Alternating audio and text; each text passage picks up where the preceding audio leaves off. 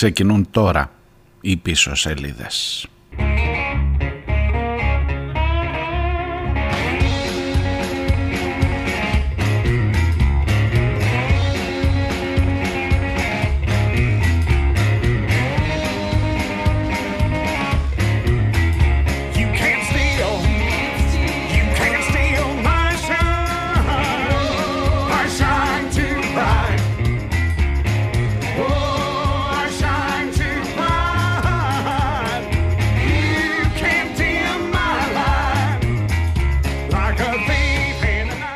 Γεια σας, γεια σας, καλημέρα. Καλώς ήρθατε. Παρασκευή 2 ο Φλεβάρης. Ξεκινώ με τον ε, εδεσιμότατο, με την πάντα του εδεσιμότατου Πέιτον ο οποίος λέει you can't steal my sign. Δηλαδή δεν μπορείς να κλέψεις τη λάμψη μου όσο και να προσπαθήσεις. Αφιερωμένο εκεί στα παιδιά που αγωνίζονται που τρώνε ξύλο που μετά την ε, αναφορά για ληστές μετά την αναφορά για την βλάβη που υφίσταται όποιος ακολουθεί όποιος ε, ακούει έστω τις ιδέες της αριστεράς αν δεν πιάσουν όλα αυτά, είδατε τι ωραία που ξεδιπλώνεται, έρχονται τα ΜΑΤ και τα ΕΚΑΜ μαζί για ειδικές αποστολές για να πετάξουν έξω από το Αριστοτέλειο Πανεπιστήμιο τους φοιτητές.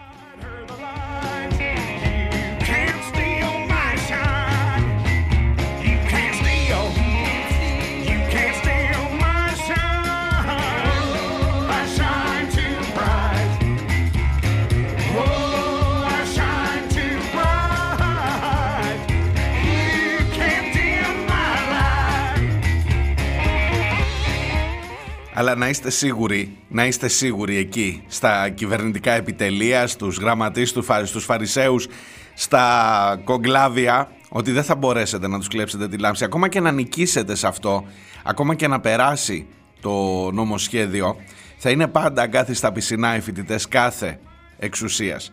Μπορεί να το ε, μεθοδεύετε σωστά από όλες τις πλευρές, με απειλές ακόμα και στους ε, καθηγητές, στους Πριτάνης, στις διοικήσεις των πανεπιστημίων τόλμησαν πανεπιστήμια και καθηγητές μεμονωμένοι να πούν ότι αυτή την κοροϊδία των διαδικτυακών εξετάσεων εμείς δεν θα την ακολουθήσουμε. Εμείς σεβόμαστε το ρόλο που μας ανέθεσε η πολιτεία ακριβώς επειδή δεν τον σέβεστε εσείς ως κυβέρνηση και δεν θα ακολουθήσουμε και με κόστος προσωπικό γιατί, γιατί, γιατί φέρνει τους καθηγητές απέναντι ενδεχομένως σε ένα φοιτητή που θέλει να πάρει πτυχίο. Δείχνει τον καθηγητή του να εγώ, εγώ ήθελα να κάνεις διαδικτυακές. Άμα άργησες να πάρεις πτυχίο και να βγεις στην αγορά εργασίας και να σε ξεζουμίσουμε αν δεν έχεις βγει ήδη ως γκαρσόνι κάπου ε, δεν φταίω εγώ ως κυβέρνηση, ούτε τα ιδιωτικά πανεπιστήμια φταίνε που έρχονται. Φταίνε τα πανεπιστήμια σου, οι καθηγητές σου, που δεν θέλουν να πάρεις πτυχίο και αρνούνται να κάνουν τις διαδικτυακές εξετάσεις. Φταίνε οι συμφοιτητές σου που τραμπουκίζουν και δεν αφήνουν να γίνουν τα μαθήματα, δεν αφήνουν αυτούς που θέλουν να ψηφίσουν υποτίθεται κατά της κατάληψης. Μου έχει στείλει ένα ενδιαφέρον μήνυμα ο Χρήστος, ε, πάντα είναι ενδιαφέροντα τα μηνύματά του, αλλά έχει μια ενδιαφέρουσα διάσταση, δεν την είχα σκεφτεί ή δεν την είχα βάλει στην κουβέντα μας μέχρι τώρα. Όλη αυτή η συζήτηση για τους τραμπουκισμούς, για τους κουκουλοφόρους που δεν αφήνουν τα παιδιά να κάνουν μάθημα, που υποτίθεται ότι επιβάλλουν με το έτσι θέλω, με βαριοπούλες, με στυλιάρια, με κουκούλες, τις αποφάσεις των φοιτητικών συνελεύσεων, από τις οποίες βλέπεις φωτογραφίες με χιλιάδες ανθρώπους μέσα. Χιλιάδες, τέλος πάντων, με εκατοντάδες σε κάθε τμήμα. Χιλιάδες συνολικά. Και μου λέει και ο Χρήστος, ρε γαμότο, ρε γαμότο, σε αυτή, την, σε αυτή τη, την κοινωνία της πληροφορίας, σε αυτή την αποθέωση των social media των καμερών εδώ, οτιδήποτε και να γίνει, το πιο φρικτό πράγμα, βλέπεις ότι κάπου θα υπάρχει μια κάμερα να το τραβήξει. Μια κάμερα λέει ενός δαπίτη φοιτητή. Δεν βρέθηκε να τραβήξει αυτούς τους κουκουλοφόρους που εμποδίζουν τα παιδιά να κάνουν και επιβάλλουν με τη θέλησή τους. Εγώ θέλεις να σου πω κάτι. Ε, εντάσεις και τέτοια ξέρω ότι γίνονται. Θα μου τα πει και, ο, και το στρουμφάκι εδώ αν μπει σε λίγο στο chat θα τα, τα έχει ήδη αναφέρει. Δεν, δεν θα πω ότι δεν γίνονται. Αλλά τώρα που το έχετε κάνει τόσο σημαία, τώρα που στέλνετε υποτίθεται email αγανακτισμένα από ονόματα φοιτητών και φοιτητριών που δεν υπάρχουν στους καταλόγους του Πανεπιστημίου. Οργανώστε ρε εσείς μια προβοκάτσια της προκοπής. Οργανώστε μια προβοκάτσια. Βάλτε έναν δικό σας να κάνει τον κουκουλοφόρο και βάλτε και έναν άλλο να τραβάει με ένα κινητό. Δείξτε ένα βίντεο. Κάπου που να γίνονται όλα αυτά, που να μην σας αφήσαν οι φοιτητές, οι κακοί αυτοί. Λοιπόν, η προπαγάνδα δουλεύει. Δουλεύει με χίλιους τρόπους. Αν δεν πιάσει το ληστές, αν δεν πιάσει το βλάβη, θα πιάσει το ξύλο. Η κρότου λάμψης, τα δακρυγόνα, το ξύλο. Το ξύλο. Και τίποτα να μην πέσει, ξύλο θα πέσει. Το θυμάστε, μπορείτε να το κρατήσετε μαζί με το 41%, μαζί με το πάμε και όπου βγει, σαν αποφθέγματα, σαν σλόγκαν της τρέχουσας περίοδου που μας έταξε αυτή εδώ η ζωή να ζούμε, να βιώνουμε. Καλημέρα σας είπα.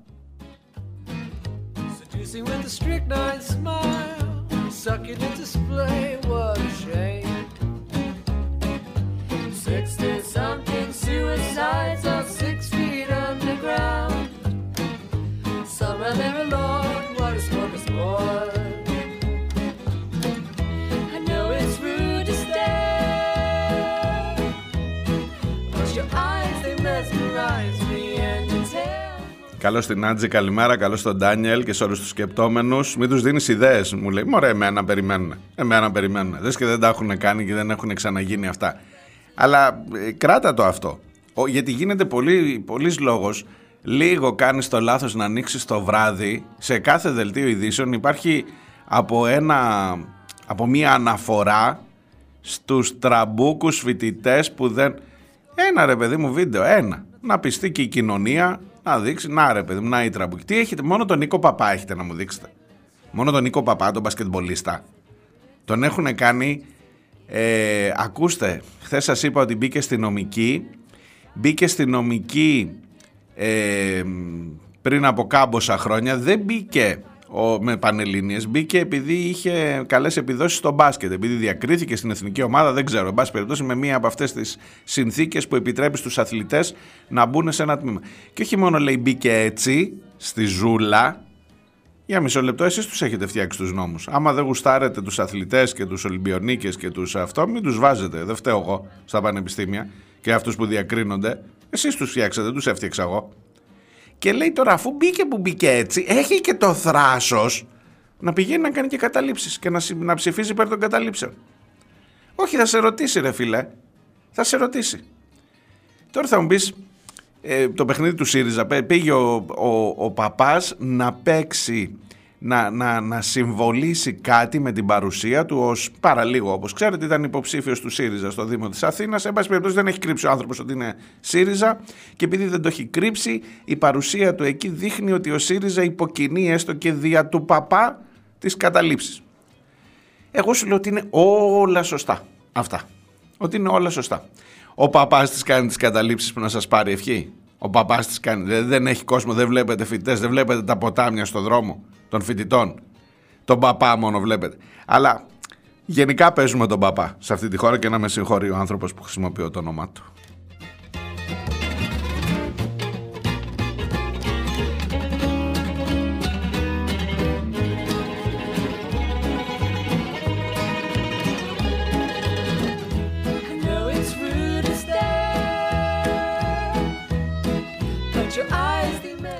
Και απ' την άλλη αγρότες, παιδιά. Αυτά είναι τα δύο μέτωπα.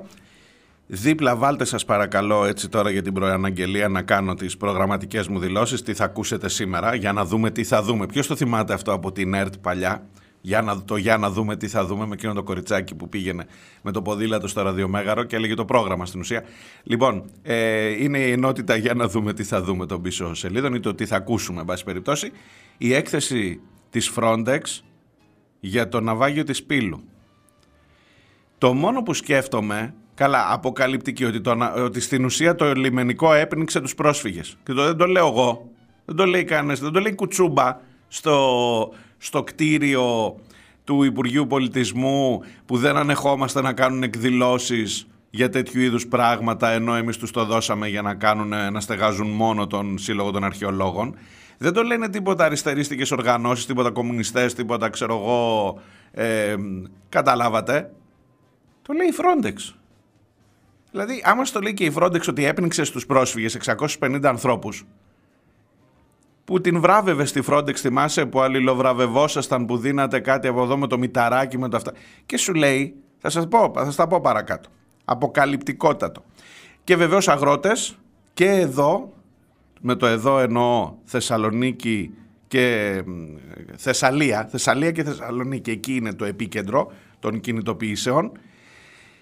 Έχω να σας πω και για την Κρήτη, για τους αγρότες. Κάτσε πάλι πολλά βάζεις, δεν θα τα προλάβουμε. Ε, και Βρυξέλλες. Βρυξέλλες. Και στις Βρυξέλλες ειδικά θέλω να παρατηρήσετε, μου έχει κάνει εξαιρετικά αρνητική εντύπωση και, και με στενοχωρεί γιατί βλέπω μια πραγματικότητα που θα την λουστούμε στις ευρωεκλογές και εδώ θα είμαστε και μακάρι να βγω ψεύτης αν και δεν θέλει και μεγάλες ε, έτσι, μαντικές ικανότητες για να προβλέψεις τι έχει να γίνει στις ευρωεκλογές. Ε, ίσως πήρατε εικόνα από τα πλάνα στις Βρυξέλλες ε, και εκεί καταστολή, φωτιές, ε, οι αγρότες δεν αστείευονται ούτε εκεί. 1300 τρακτέρ περικύκλωσαν λέει την έδρα του Ευρωπαϊκού, της Ευρωπαϊκής Ένωσης. Εκεί που συνεδρίαζαν οι ηγέτες της Ευρωπαϊκής Ένωσης ήταν και ο δικός μας εκεί, ήταν σύνοδος κορυφής. Και απ' έξω έγινε χαμός όπως καταλαβαίνετε. Υπάρχει μια μικρή λεπτομεριούλα η οποία έμπεσε μπροστά μου και θέλω να τη μοιραστώ μαζί σας ε, και να ψάξετε να δείτε και τα πλάνα. Ποιος είναι, λες μέσα είναι οι ηγέτες, καλά τους λένε κάτι από μέσα η κυρία Μετσόλα, η πρόεδρος του Ευρωπαϊκού Κοινοβουλίου, περίπου τους είπε αν είστε εξοργισμένοι με τις πολιτικές στην Ευρωπαϊκή Ένωση πηγαίνετε στις ευρωεκλογές να ψηφίσετε. Μην το πολύ λες γιατί θα πάρει να ψηφίσουν και θα εκπλαγείς και δυστυχώς θα εκπλαγούμε όλοι δυσάρεστα. Να σου πω γιατί θα εκπλαγούμε. Γιατί μέσα από τους ηγέτες, λες, δες το λίγο σαν σχήμα έτσι, μέσα οι ηγέτες, όλη η ηγεσία της Ευρωπαϊκής, άμα δεν διαμαρτυρηθείς εκεί που θα διαμαρτυρηθείς. Απ' έξω τα ΜΑΤ να προστατεύουν τους μέσα και απ' έξω οι αγρότες να βάζουν φωτιές, να καίνε κάδους, να πετάνε εκεί άχυρα τι πετάξανε μπροστά στο αυτό και να γίνεται ένας χαμός. Ποιος είναι εκείνος ο ηγέτης που τολμάει να βγει από τη σύνοδο, να περάσει από τα ΜΑΤ και να κατέβει παιδιά να πάει να κάνει παιχνίδι επικοινωνιακό ακολουθούμενος με την κάμερα φυσικά, από την, ακολουθούμενος από την κάμερα φυσικά, την κάμερα του, την κάμερα των τηλεοπτικών συνεργείων που υπήρχαν, δεν ξέρω, πάντως υπάρχει σε κάμερα. Ποιος είναι αυτός που τολμάει να βγει από τον κλειό να πάει να σφίξει και ένα-δυο χέρια αγροτών, να περιηγηθεί μέσα στη νύχτα ανάμεσα στα τρακτέρ, εκεί δηλαδή που δεν αστείευονται. Ποιος, ποιος, ένας αριστερός ηγέτης χώρας υπάρχει. Ένας σοσιαλιστής, σοσιαλδημοκράτης, τι, ένας χριστιανοδημοκράτης, έστω, ένας ρε παιδί μου που εντάξει είμαστε νεοφιλελεύθερος Μητσοτάκης. Ποιος, ποιος, πες μου. Λοιπόν, ο Βίκτορ Όρμπαν, παιδιά, από την Ουγγαρία, ακροδεξιός εθνικιστής, ελεγχόμενος για την κατάσταση και στην ελευθερία του τύπου και στα θέματα των δικαιωμάτων στην Ουγγαρία. Ε, ό,τι χειρότερο έχει να επιδείξει αυτή τη στιγμή η γυραιά μας Ήπειρος σε, σε ό,τι αφορά την ηγεσία των χωρών της. Λοιπόν ο Όρμπαν τολμάει, γιατί τον παίρνει προφανώς, γιατί έχει κατανοήσει ότι εκεί μπορεί πια η ακροδεξιά να κάνει παιχνίδι Ποια αριστερά; Υπάρχει κανένας αριστερός εκεί μέσα να πει: Αφήστε ρε παιδιά να βγω εγώ να μιλήσω στους αγρότες. Κανένας δεν υπάρχει. Κανένας. Και ένας που υπήρχε κάποτε, άστα πώ τα έκανε. Άστα. Λοιπόν, και βγαίνει ο ακροδεξιός, παιδιά. Και πάει και μου κάνει σου λατσάρι εκεί ανάμεσα στα τρακτέρ, σφίγγει και χεράκια κλπ. Κάτσε και η Μετσόλα, η πρόεδρος του Ευρωκοινοβουλίου, τους λέει όταν θα έρθουν οι ευρωεκλογές το καλοκαίρι να πάτε να ψηφίσετε οπωσδήποτε. Μην το πολύ γιατί θα πάνε. Μην το πολύ γιατί θα πάνε. Λοιπόν, άσχημα πράγματα. Άσχημες εικόνες είναι αυτές και άσχημα συμπεράσματα βγαίνουν. Τουλάχιστον έτσι όπως αντιλαμβάνομαι τα πράγματα εγώ και σας κουράζω εδώ κάθε μέρα.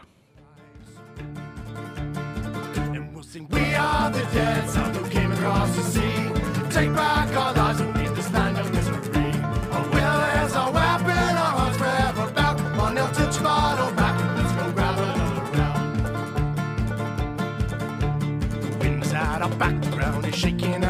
Hey, hey. Marching for the gates, we pray our Lord that's to keep. Hey, hey. If we ever get ourselves up from this mess of life, hey. sing the song for years to say I'm happy. Για τους αγρότες θα σας προτρέψω Διαφημίζω λίγο και την εφημερίδα και τη δική μου τη δουλειά. Εκτός από τα λεγόμενα εδώ υπάρχουν και τα γραφόμενα που μένουν όπως ξέρετε. Καλά και τα λεγόμενα μένουν γιατί έχουν και το χαρακτήρα της κονσέρβας μετά και μπορείτε να τα ακούτε για πάντα. Ε, αλλά και τα γραπτά μένουν. Σελίδα 16-17 σήμερα στην εφημερίδα των συντακτών. Ε, έψαξα χθες, δηλαδή πέρασα την υπόλοιπη μέρα σχεδόν μετά το τέλος της εκπομπής ψάχνοντας λίγο εκείνο το εθέτοντας στον εαυτό μου. Καταρχάς σας το έλεγα και εδώ τις προάλλες ρε παιδί μου αγροτικές κινητοποιήσεις. Άμα πας λίγο πιο πίσω ειδικά αν καλύπτεις το ρεπορτάζ της Κρήτης ξέρεις για την Κρήτη τι σημαίνει αγροτικές κινητοποιήσεις ε, δόξα τω Θεώ, είμαι εδώ τώρα πόσο, 13-14 χρόνια. Ε, Φλεβάρης του 10 ήταν που κατέβηκα στην Κρήτη, κλείνω 14 χρόνια. Λοιπόν, κατανοείς, βλέπεις, έχεις ζήσει, έχεις δει τι γίνεται. Το κίνημα, το αγροτικό στο νησί. Παιδιά, τα προηγούμενα χρόνια, θυμάστε μήπως κάτι εικόνες; Τα έχετε δει και πια παρά έξω από την Κρήτη. Δεν τα λέω μόνο για εδώ, δεν τα βλέπουμε μόνο εμείς. Τα κάνουμε και τα βλέπετε εσείς παρά έξω. Δεν θυμάστε που φορτώναμε τις Μινοικές, την ΑΝΕΚ, μπαίνανε μέσα, ε, ομοθυμαδών, ήμασταν εκεί και με τις κάμερες να δείξουμε, ε, ειδικά επί ΣΥΡΙΖΑ, ειδικά επί ΣΥΡΙΖΑ. Αλλά όχι μόνο, τα προηγούμενα χρόνια που μπαίνανε με τις κατσούνες, που βάζανε και όλες τις... Η κατσούνα είναι η γκλίτσα η κριτική, που εντάξει μπορεί να είναι ένα cultural element που μας έλεγαν και στα αγγλικά, ένα στοιχείο πολιτισμού και ε, το, λαογραφίας, λαογραφίας, αλλά η λαογραφία καμιά φορά ανοίγει και κάνα κεφάλι, να ξέρετε. Λοιπόν, και τις βάζανε όλες τις κατσούνες εκεί στο πλοίο στην άκρη και μετά τις παίρνανε ένας-ένας και μετά μπαίνανε με τις κατσούνες στο μετρό, στον ηλεκτρικό από τον Πειραιά για να πάνε μέχρι την πλατεία Βάθη στο Υπουργείο. Και μετά τις χτυπούσαν και πάνω στα κεφάλια των ματατζίδων. Και γενικά γινόταν ένας, ένα, μια, μια κινητοποίηση, εν πάση περιπτώσει. Μια... Λοιπόν, τώρα δεν υπάρχει τίποτα, παιδιά, από αυτά. Η κριτική, ούτε μια πορεία. Χθε κάνανε πορεία οι μελισσοκόμοι στην πλατεία Ελευθερίας, η οποία πλατεία Ελευθερίας κάποτε έβραζε στο Ηράκλειο, να ξέρετε. Ανεβαίνανε με τα τρακτέρ, έχει ένα μπαλκονάκι εκεί και ανεβαίνανε καμιά δεκαριά στη χούφτα του, του τρακτέρ μπροστά και τους ανέβαζε έτσι απ' έξω και τραβούσαμε όλη πλάνα και λέγαμε: Κοίτα, εδώ καταλαμβάνουν την περιφέρεια, γίνεται χαμός. Ε, τώρα πήγανε κάτι μελισσοκόμοι. Εντάξει, έχουν τα θέματα τους οι άνθρωποι προφανώς.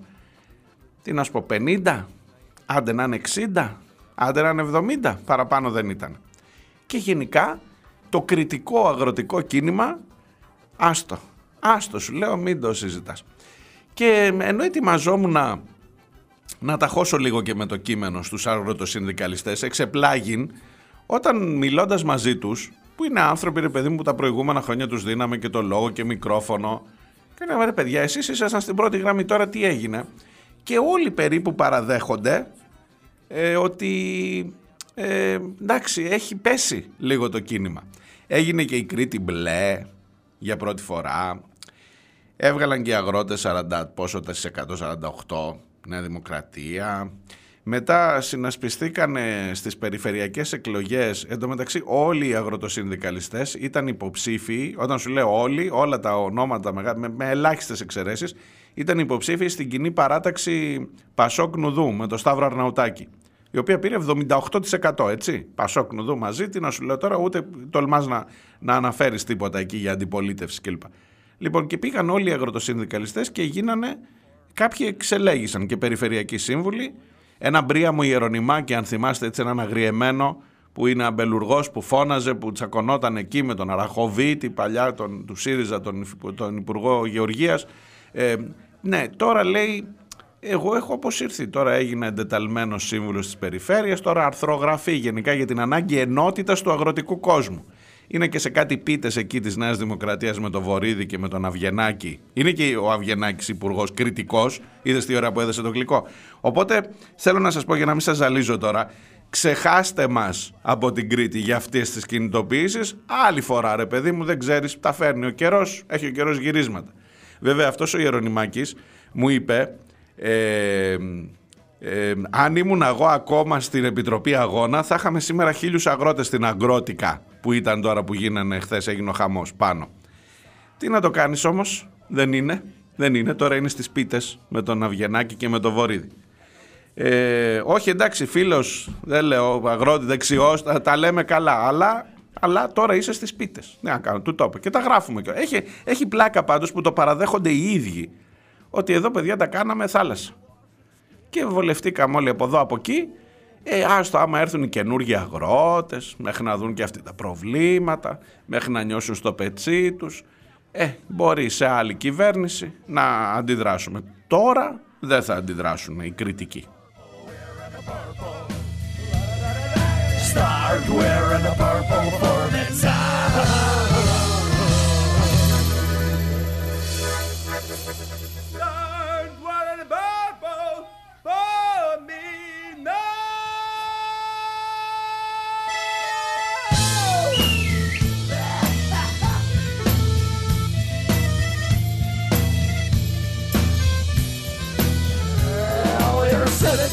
and which they will all vanish, I promise. In just a matter of time. Sophia, Fia, Fia, lätta, lätta. För varje dama till моя. Под дайте нам карету, вот эту.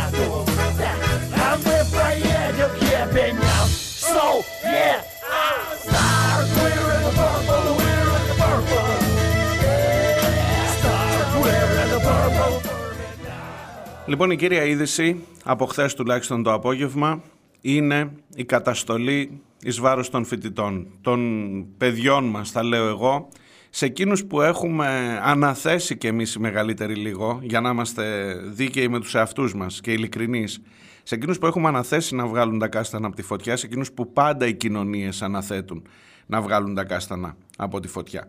Ε, και επειδή το ξέρουν αυτό, και επειδή το ξέρουν, στην κυβέρνηση, ειδικά αν δείτε το στυλ Α, έχεις, έχεις δύο, δύο φορείς, δύο κλάδους, δύο, όχι φορείς, δύο, εν πάση περιπτώσει, δύο κοινωνικές ομάδες, φοιτητές και αγρότες στο δρόμο. Δες πώς φέρεται ο Μητσοτάκης στους αγρότες. Ελάτε, θα τα βρούμε, θα δούμε, δεν θα γίνεται, τι τους είπε όταν πήγε θυμάστε στη Βόνιτσα, δεν θα γίνεται ε, γκαρσόνια Έχετε γίνει γκαρσόνια της Ευρώπης εδώ ακόμα και το τέλος πάντων, άστο, άστο. Ε, αλλά είδες πώς, πώς παίζει μαζί τους και θα τα βρούμε και κατευνασμός και επιχειρήματα κλπ. Στους άλλους, στους φοιτητές, ξύλο. Ξύλο. Αφού περάσαμε τη φάση, το ξαναλέω, ληστές, βλάβη κλπ. Μετά έρχεται το ξύλο. Και μετά έρχεται και η απειλή διώξεων, διώξεων ακούτε, εις βάρος των, των, των ε, καθηγητών που δεν θα συμμορφωθούν προς τα υποδείξεις περί διαδικτυακών εξετάσεων.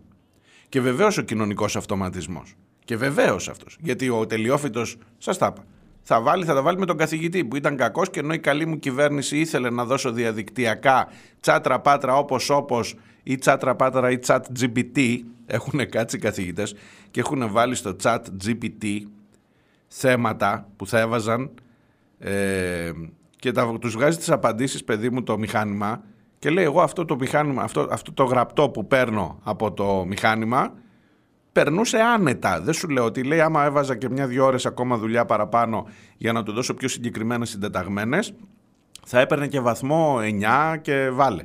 Αλλά είναι σίγουρα γραπτό για να περάσει εξετάσεις. Χωρίς να γράψει τίποτα φοιτητής. Απλά βάζοντας το ερώτημα μέσα σε ένα μηχανάκι στον υπολογιστή του Εκεί που λέει βάλε το ερώτημα, το αυτό τσακ το βγάζει την απάντηση όλη. Πληρέστατα. Και μου θέλεις να κάνεις διαδικτυακές εξετάσεις χωρίς να ξέρεις, χωρίς να διασφαλίσεις. Και ένας καθηγητής που σέβεται τον εαυτό του λέει ρε εσείς, ρε εσείς, μας κοροϊδεύετε. Μόνο για να μην χαθεί το εξάμεινο. Και εν πάση περιπτώσει είναι ο στόχος σου να μην χαθεί το εξάμεινο ή είναι ο στόχος σου να σπάσεις τις καταλήψεις και να με φέρεις απέναντι στο φοιτητή.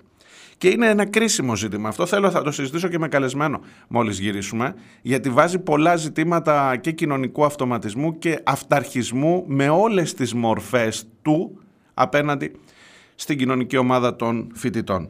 Διάλειμμα προς το παρόν, αυτά έτσι ως προεισαγωγικά και έρχομαι να τα πιάσουμε με τη σειρά.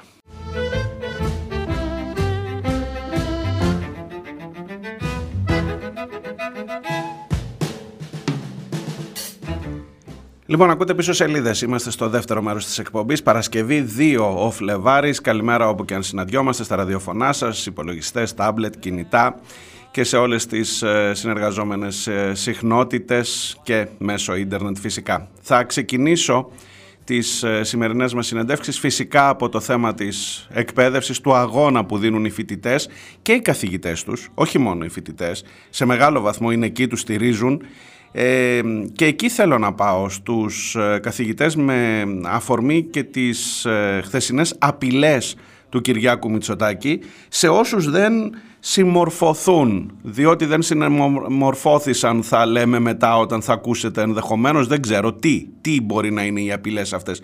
Μιλώ για την ε, ε, διενέργεια των διαδικτυακών εξετάσεων. Χθες υπήρξαν πέντε καθηγητές του Πανεπιστημίου οι οποίοι είπαν ότι δεν θα συμμετάσχουν σε αυτή τη διαδικασία. Υπήρξαν μάλιστα και ένα ολόκληρο πανεπιστήμιο στην Πάτρα που με αφορμή αυτό εξαπελήθησαν οι ε, απειλές Μητσοτάκη. Στη τηλεφωνική μου γραμμή είναι ο κύριος Νίκος Θεοχαράκης, είναι καθηγητής οικονομικών στο Εθνικό και Καποδιστριακό Πανεπιστήμιο της Αθήνας. Καλημέρα κύριε Θεοχαράκη, ευχαριστώ που είστε μαζί μου. Καλημέρα.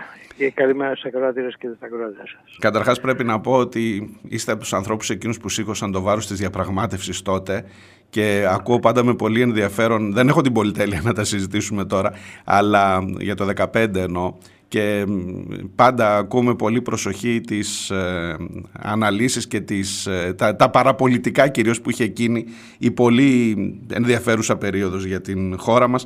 Ε, ελπίζω κάποτε να έχουμε την ευκαιρία να την κάνουμε και ραδιοφωνικά αυτή την κουβέντα. Γυρίζω τώρα στο ζήτημα αυτό. Είδα την ανακοίνωση των πέντε καθηγητών, ε, είδα και το όνομά σας εκεί, για το ότι αυτή η διαδικασία εκτός το ότι είναι μια κοροϊδία στην ουσία, ότι δεν μπορεί να διασφαλίσει το αδιάβλητο. Μάλιστα είστε και εσείς από εκείνους που κάναν το πείραμα με το chat GPT. Ε, βάζει και έναν άλλο στόχο, την, το σπάσιμο των καταλήψεων. Και επί αυτόν θέλω να σας δώσω το λόγο. Κοιτάξτε, ε, είναι προφανές ότι υπάρχει πια πολύ μεγάλη εμπειρία που όλοι ξέρουμε ότι δεν υπάρχει κανένας απολύτως τρόπος να διασφαλιστεί το αδιάβλητο των εκλογών. Και δεν είναι μόνο το chat GPT και η τεχνητή νοημοσύνη, αυτό είναι τελευταία. Προηγουμένως με τον κορονοϊό. Είναι πολύ απλό να, όταν είσαι στο κομπιούτερ, δεν ελέγχει κανένας τι κάνει στο κομπιούτερ, να δώσεις τα θέματα σε έναν φροντιστή, σε έναν παλιό ή οτιδήποτε, αυτός να τα απαντήσει, να στα στείλει με ένα email, εσύ να τα κάνεις ε, cut and paste και να τα ανεβάσεις και να τα δώσεις σαν απάντηση. Άρα λοιπόν ε, αρχίζουμε και λέμε για τεχνητή νοημοσύνη και βγαίνουν και κάποιοι πληροφορικάροι οι οποίοι δεν ξέρουν τι τους γίνεται και δεν μπορούν να καταλάβουν την κοινωνική διάσταση της ε, τεχνολογίας και λένε ότι είμαστε επιμηθείς και διάφορα τέτοια. Ο τρόπος με τον οποίο μπορεί να γίνει η αντιγραφή είναι με τον παλιό κλασικό παραδοσιακό τρόπο και αυτό το ξέρει πολύ καλά το Υπουργείο. Εξάλλου η εμπειρία που είχαμε με τον κορονοϊό ήταν καταλητική. Mm-hmm. Ήτανε, τους βλέπαμε κιόλας, δηλαδή δεν ήταν ότι δεν μπορούσαμε να τους ταυτοποιήσουμε, αλλά αυτά που παίρναμε ήταν ε, σαφώς ε, αντιγραφές κάποιους τους πιάναμε και τους κόβαμε έτσι. Mm. Όταν έρχεται ο άλλος 3.000 λέξεις ζωτικού κειμένου που γράψει εσύ και στο δίνεις σαν απάντηση, ε, δεν χρειάζεται τίποτα άλλο. Όμως, όμως υπάρχει ναι, ένας ναι. κοινωνικός αυτοματισμός εδώ. Δηλαδή, ναι. ε, ε, βρίσκεστε πια στο στόχαστρο οι καθηγητές. Εχθές άκουσα τον ίδιο τον Πρωθυπουργό να λέει για τους Πριτάνης στις ηγεσίες ναι. των πανεπιστημίων το Υπουργείο θα κάνει τη δουλειά του ώστε να επισημάνει τι πρέπει να κάνουν για να συμμορφωθούν με τον νόμο και θα τεθούν πρώτων ευθυνών τους. Βαριές κουβέντες σε ένα αυτοδιοίκητο πανεπιστήμιο, υποτίθεται αυτοδιοίκητο. Κοιτάξτε, ε, καταρχήν εδώ έχει, έχει κάνει κουρέλια το Σύνταγμα από 500 μεριές. Από τη μια το άρθρο 16. Ουσιαστικά τα παιδιά τα οποία αφήσατε οι καταλήψεις εφαρμόζουν το ακροτελεύτη άρθρο του Συντάγματος. Το παλιό 114 mm-hmm. για όσους mm-hmm. Αυτή τη στιγμή λοιπόν προστατεύουν το Σύνταγμα. Ε, και όχι μόνο καταπατάει το Σύνταγμα. Το, το Σύνταγμα λέει επίσης ότι είναι νομικά πρόσωπα δημοσίου δικαίου τα οποία είναι αυτοδιοίκητα. Όταν έρχεσαι λοιπόν και κάνεις τέτοιου είδους ε, κουνήματα στους καθηγητές και απειλές, ε, έχω την εντύπωση ότι η κυβέρνηση Μητσοτάκη όλο ένα και περισσότερο θυμίζει κούντα. Έτσι, δηλαδή ε, από τον τρόπο με τον οποίο βγαίνει βαριά η κουβέντα. Βαριά κουβέντα αυτό που λέτε. Ε, εντάξει, είναι βαριά κουβέντα, αλλά να σας πω κάτι. Όλο ένα και περισσότερο αρχίζει και μετασχηματίζεται. Πώς είναι στο Μινχάουζεν που μπαίνει ο Λύκος και τρώει το άλογο ναι. και ζεύεται ο, ο Λύκος στο άλογο στο, στο άρμα. Έτσι. Λοιπόν, εδώ έχεις, εδώ έχεις ένα ζήτημα. Ότι ε, σε απειλεί Εν τω μεταξύ το Υπουργείο, όλο ένα και περισσότερο, παρεμβαίνει στο αυτοδίκητο. Αν μιλήσετε με προέδρους τμήματων και γενικά ανθρώπους που ασχολούνται με τη διοίκηση του Πανεπιστημίου. Θα δείτε ότι τώρα το Υπουργείο έχει αποδειχθεί σε ένα είδος micromanagement και ζητάει τα πάντα. Λες και οι, οι πρόεδροι των τμήματων είναι ε, υφιστάμενοι τους. Εν τω μεταξύ, επειδή είναι και bungling idiots που είναι και οι Εγγλέζοι, είναι εντελώς ε, ανίκανοι να το δουλέψουν. Στην πραγματικότητα, τα χάνουν τα στοιχεία, τα ξαναζητάνε, καταλαβαίνουν ότι αυτό που ζητάνε δεν γίνεται, ε, αυτοί έχουν χρόνο να προετοιμαστούν και εσένα τα ζητάνε χτες. Ε, και, όπως και να το πιάσεις, βλέπεις δηλαδή μια εικόνα εντελώς αποδιοργανωμένου Υπουργείου, το οποίο όμως επειδή έχει το μαχαίρι και το πεπόνι και με χρηματοδότηση την οποία έχει κόψει, έχει φύγει προσωπικό κλπ.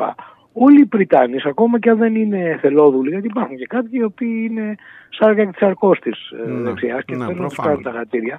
Έτσι, οι περισσότεροι όμως έχουν το πρόβλημα ότι άμα δεν είναι καλά παιδιά, το Υπουργείο θα τους κόψει την ε, χρηματοδότηση, δεν τους τη μειώσει.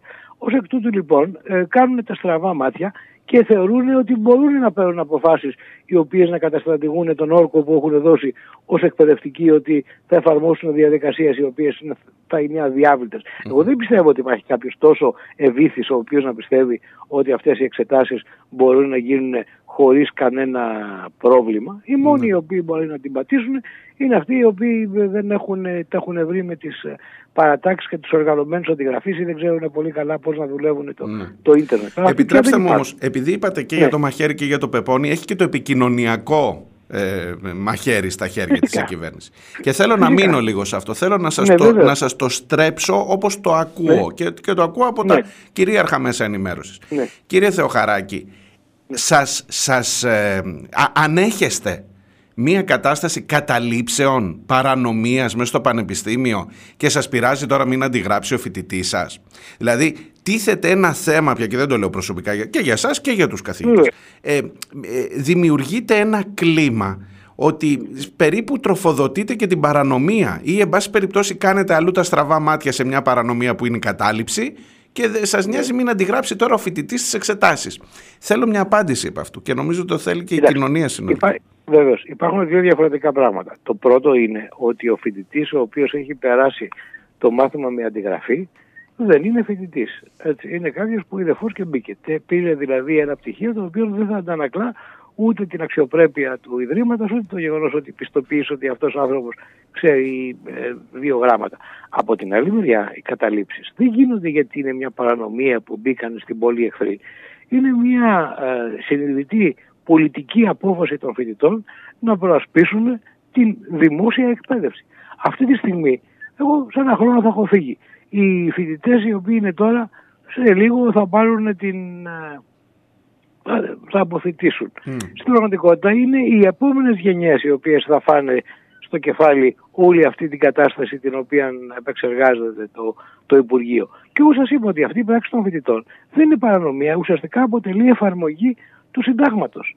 Ε, τώρα υπάρχουν ορισμένοι οι οποίοι είναι Πώς το λέει ο Άσιμο, είσαι θύμα του νόμου και της τάξη. Δεν ξέρεις καν τον λόγο για να με υποτάξει. Χωρίς να ξέρεις τον λόγο για να με υποτάξεις. Ναι. Λοιπόν, αυτοί οι συγκεκριμένοι ε, αρχίζουν και... Εδώ μεταξύ, α, επειδή μιλάμε και για επικοινωνία, ε, επειδή από τη μια ξέρω τι συμβαίνει στο Πανεπιστήμιο και από την άλλη διαβάζω τι γράφουν οι εφημερίδες, ε, ο τρόπος με τον οποίο διαστρεβλώνουν τα πραγματικά περιστατικά είναι εντυπωσιακός. Δηλαδή οι περίφημοι κουκουλοφόροι οι οποίοι εκβιάζουν τις αποφάσεις των συνελεύσεων κλπ.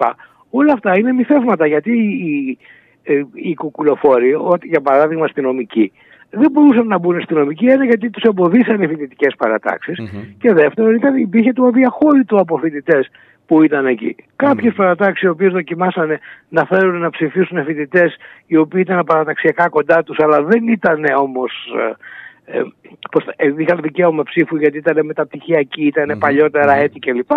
Ε, ε, του διώξαν οι φοιτητές έτσι. Mm-hmm. Από όλες τις παρατάξεις, γιατί δεν το κάνουν μόνο οι δεξιά αυτό. Λοιπόν, στη, στη συνέχεια δεν έγινε αυτό ότι ήταν υπό το κράτος ε, του περίστροφου, Καταλαβαίνω ότι υπάρχει μια, πολύ, υπάρχει μια τεράστια ναι. προπαγάνδα που, που λειτουργεί ναι. ξεκάθαρα σε αυτό. Για να κλείσω λίγο το ζήτημα των ναι. εξετάσεων. Επειδή εκείνο το θα τεθούν πρώτων ευθυνών τους Υπάρχει και ζήτημα ενδεχομένως πειθαρχικών. Δεν, δεν ξέρω την, την, την, την, νομοθεσία και το θεσμικό πλαίσιο που λειτουργείται. Η καθη... Δηλαδή μπορεί να έχετε και κάποια είδους κυρώσεις όταν λέτε ότι δεν κάνω ε, εξετάσεις, ενώ σαν καθηγητής ο καθένας. Δεν ξέρω πόσο πολύ είναι διατεθειμένοι να το χοντρίνουν. Από την άλλη μεριά ακόμα και η ίδια η εγκύκλειος που έστειλε ο υπουργός ε, παιδείας ε, λέει ότι πρέπει να εξασφαλίζεται το αδιάβλητο. Το ότι δεν εξασφαλίζεται το αδιάβλητο είναι ηλίου φαϊνότερο, είναι τόσο πασίβιλο που δεν θα μπορούσε mm. κανένας ποτέ να αμφισβητήσει ότι αυτό το πράγμα ε, συμβαίνει. Και επειδή ε, το έχουμε την εμπειρία, εκτός από τα θέματα αρχών, είναι και θέματα προσωπικής εμπειρίας. Δηλαδή το είδα το, το παραμύθι που έγινε. Μόνο ποσοστά από αυτών που περάσανε να δείτε ναι. Ξέρουμε πώς είμαστε. Άρα δεν θα στεκόταν, λέτε, και, και νομικά ενδεχομένως μια πειθαρχική δίωξη ή κάτι άλλο. Δεν θέλω να λέω εγώ τώρα να βάζω. Όχι, όχι. Αν και ναι. εντάξει, δεν είναι το θέμα. Το όχι ότι θα πέφταμε και από τα σύννεφα σε κάθε περίπτωση. Όχι, εντάξει, υπάρχει εμπιστοσύνη στην ελληνική δικαιοσύνη, αλλά κουμγκράνο άλλη με, με μια πρέζα αλατιού. Ακριβώς. Ε, θέλω να κλείσουμε αυτή την κουβέντα μας ανοίγοντας το λίγο το ζήτημα αυτό, λίγο στην, στην ευρύτερη έκτασή του. Φαίνεται η κοινωνία πια μετά από τόσα χρόνια να έχει δεχτεί ένα απίστευτο μασάζ για το θέμα των ιδιωτικών πανεπιστημίων. Παίξαν ρόλο και οι καθηγητές με τα πληρωμένα μεταπτυχιακά. Έχω ακούσει να το λέτε και σε προηγούμενες ε, δημόσιες παρουσίες σας. Το αυτό. Ε, για σας λέω, ναι. Ε, ότι υπάρχει, υπάρχει μια κατάσταση που βιώνουμε σήμερα που δεν είναι σημερινή. Έρχεται από πολύ παλιά και σιγά σιγά η κοινωνία φάνηκε να το αποδέχεται το ζήτημα των ιδιωτικών πανεπιστημίων. Ε, θέλω μια εξήγηση γι' αυτό και για το ρόλο που έπαιξαν οι καθηγητές και για τις ευθύνες ενδεχομένως των καθηγητών του πανεπιστημίου. Κοιτάξτε, όταν έχεις μια παιδεία η οποία ουσιαστικά παίζει με τους μισθούς των ε, καθηγητών όταν δεν τους αφήνεις πολλά περιθώρια ε, και ενώ υπήρχε ένας ε, πολύ καλός νόμος ε, στη συνέχεια σιγά σιγά προσπάθησαν να τον αλώσουν. Σου λέει θέλεις να, κάνεις, ε, να, να έχεις επιπλέον χρηματοδότηση στο πανεπιστήμιο. Βάλε κάποια μεταπτυχιακά δίδακτρα ώστε να, κάποιοι καθηγητές να μπορούν να παίρνουν κάποια χρήματα. Από την άλλη μεριά να σας πω και κάτι. Αυτή τη στιγμή υπάρχει ένας μεγάλος αριθμός νέων επιστημόνων οι οποίοι κανονικά θα έπρεπε να έχουν βρει θέση στα ελληνικά πανεπιστήμια και δεν βρίσκουν. Δηλαδή, εμείς έχουμε ε, ε, το, το μεταπτυχιακό του οποίου είμαι ακόμα και το ήταν συνέχεια αυτό που είχε ιδρύσει ο Γιάννης τότε, ο Αρφέξ, είναι ένα διδακτορικό το οποίο ακόμα δεν, το, δεν υπάρχουν δίδακτρα για τους φοιτητε ναι. Και το κρατάμε έτσι ως κόριο φαλμού, με τη στήριξη του τμήματος. Υπάρχει άλλο μεταπτυχιακό, στο οποίο οι φοιτητές πληρώνουν δίδακτρα.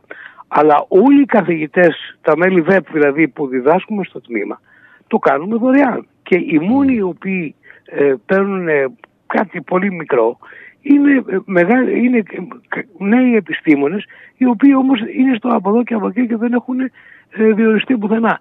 Αυτά τα παιδιά ουσιαστικά διδάσκουν και συντηρούνται από, αυτή την, ε, mm. από αυτά τα δίδακτα. Δηλαδή δεν είναι μόνο η, σε εισαγωγικά γιατί είναι τόσο χαμηλή μισθή που δεν έχει νόημα το λες η απληστία των ε, πανεπιστημιακών, αλλά και το γεγονός ότι έχει αφήσει το κράτος μια ολόκληρη ερευνητική κοινότητα στο έλεος του Θεού και ένα κομμάτι από αυτό πληρώνεται με αυτόν τον Έτσι τρόπο. Έτσι 6,1 δισεκατομμύρια λείπουν τα τελευταία 12 χρόνια, τα είπε η έρευνα του ΚΕΠΗ νομίζω πολύ χαρακτηριστικά σε ό,τι αφορά τις χρηματοδοτήσεις. Ωστόσο, η κοινωνία και το πολιτικό σύστημα, δείτε λίγο και τον πολιτικό χάρτη, δεν είναι μόνο η Νέα Δημοκρατία και το Πασόκ είπε ότι θα ψηφίσει και μάλιστα ο πρόεδρος του Πασόκ είπε να μπαίνουν και τα ΜΑΤ να σπάνε τις καταλήψεις. Στον ΣΥΡΙΖΑ υπάρχει μια περίεργη κατάσταση. Δεν ξέρω, ο, ο κύριος Κασελάκης δεν ξέρω αν έχει αλλάξει γνώμη στους τρεις μήνες που έχει αναλάβει τώρα, αλλά είχε ξεκινήσει υπέρ των ιδιωτικών πανεπιστημίων. Υπάρχει δηλαδή μια, μια ευρύτερη συνένεση στην υπόθεση αυτή. Ναι, βεβαίως. Υπάρχει μια ευρύτερη συνένεση καταρχήν να καταπατηθεί το Σύνταγμα.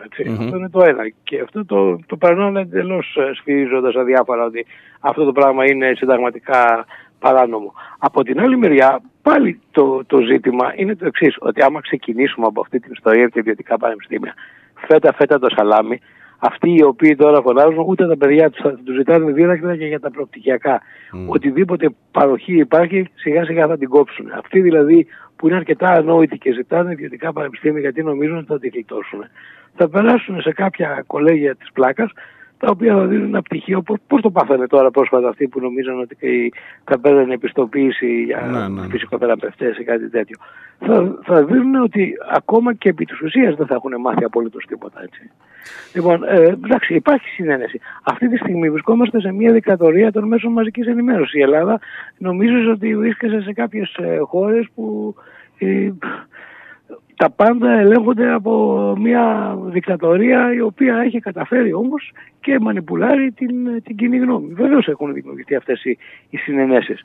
Και επειδή ακριβώς τα πολλά περιφερειακά πανεπιστήμια δημιούργησαν και δικές τους ε, κοινωνίες και οικονομίες με την έννοια ότι πάω το παιδί μου να σπουδάσει κάπου στην περιφέρεια και μένει σε μια καρσονιέρα που την ε, νοικιάζει σαν να είναι και ε, γενικά δηλαδή όλα αυτά για να τα φτιάξεις. Μπορείς να τα φτιάξεις. Αλλά τι χρειάζονται; Χρειάζονται φοιτητικές αιστείες, χρειάζονται κουπόλια για σύντηση, χρειάζονται δηλαδή να υπάρχουν και, και τα τροφεία τα οποία ένας φοιτητής.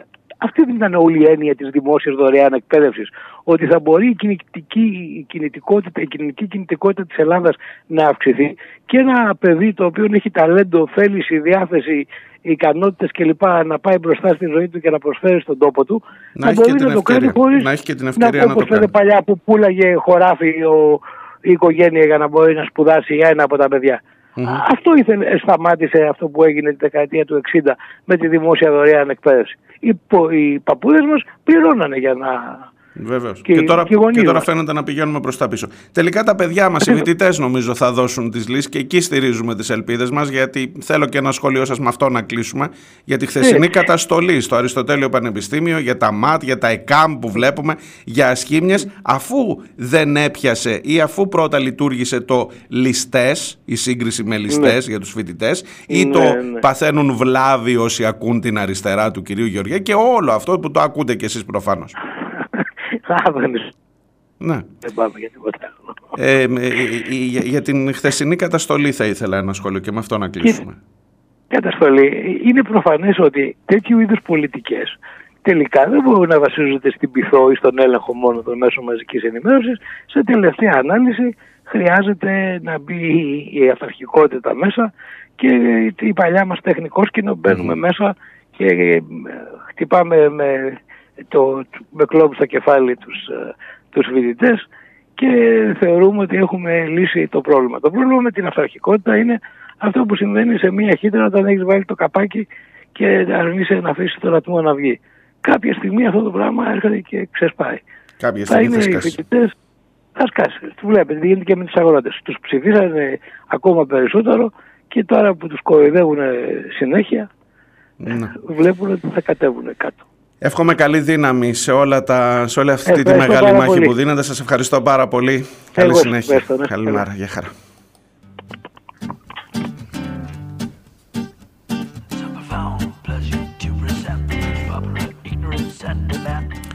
Ήταν ο κύριος Νίκος, Νίκος ε, Θεοχαράκης, καθηγητής στο Καποδιστριακό Πανεπιστήμιο. Οι πέντε καθηγητές που παρενέβησαν χθες και είπαν ότι δεν θα κάνουμε εξετάσεις, εκτός από τον κύριο Θεοχαράκη, ο οποίος είναι βεβαίως, ξέχασα να το πω, και μέλος στο, στην Κεντρική Επιτροπή του ΜΕΡΑ 25, είναι ο Βαρουφάκης, ο Γιάννης, επίσης καθηγητής στο Πανεπιστήμιο της Αθήνας, η Αλεξάνδρα Κορονέου, ε, επίσης καθηγήτρια στο Πάντιο Πανεπιστήμιο. Ο Γιάννης Κουζής, ε, τον έχετε ακούσει και πρόσφατα εδώ, επίσης στο Πάντιο Πανεπιστήμιο και ο Σεραφείμ Σεφεριάδης, επίσης στο Πάντιο, οι πέντε καθηγητές που είπαν ότι δεν πρόκειται να συμμετάσχουν σε αυτή τη διαδικασία. Υπάρχει και ολόκληρο το Πανεπιστήμιο Πατρών, όπου η Σύγκλιτος αποφάσισε ότι δεν θα συμμετάσχει και εκεί προς εκείνη την κατεύθυνση εξαγγέλθηκαν οι απειλές Μητσοτάκη χθες και μάλιστα από τις ε, Βρυξέλλες και ότι όλοι θα τεθούν πρώτων ευθυνών τους και το πρωί απειλές, το μεσημέρι εν πάση περιπτώσει απειλές,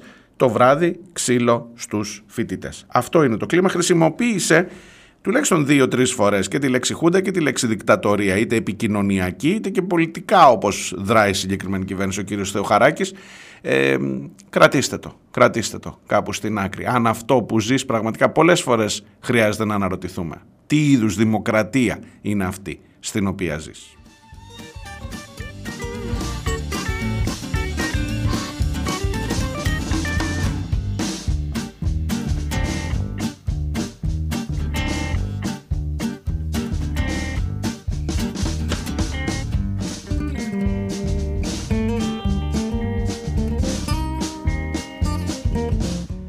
Μερικά από τα μηνύματά σας στο chat. Η Νεφελίνα ξέρει τον Πρίαμο, τον Ιερονιμάκη και λέει ότι ήταν δεξιός α, πάντα. Κώστα από τη Γενέβη, ευχαριστώ για τα καλά λόγια. Ο Στάθης λέει ότι σύμφωνα με το Σύνταγμα η εκπαίδευση όλων των Ελλήνων είναι δωρεάν σε όλες τις, βαθμίδια, τις βαθμίδες. Αλήθεια, είναι δωρεάν. Τώρα Στάθη, μην τα ρωτάς αυτά, θα πικραθείς νομίζω από όλη την κουβέντα. Η φιλία μου γράφει ε, για τα φρούτα που βγάζει Κρήτη και μου τα απαριθμεί στη σειρά Κασελάκης, Μητσοτάκης, Ανδρουλάκης, Αυγενάκης. Αυτά τα φρούτα, τα φρούτα λέει βγάζει η Λεβεντογένα Κρήτη και αυτή η καλλιέργεια πάει καλά γιατί να αντιδράσουν.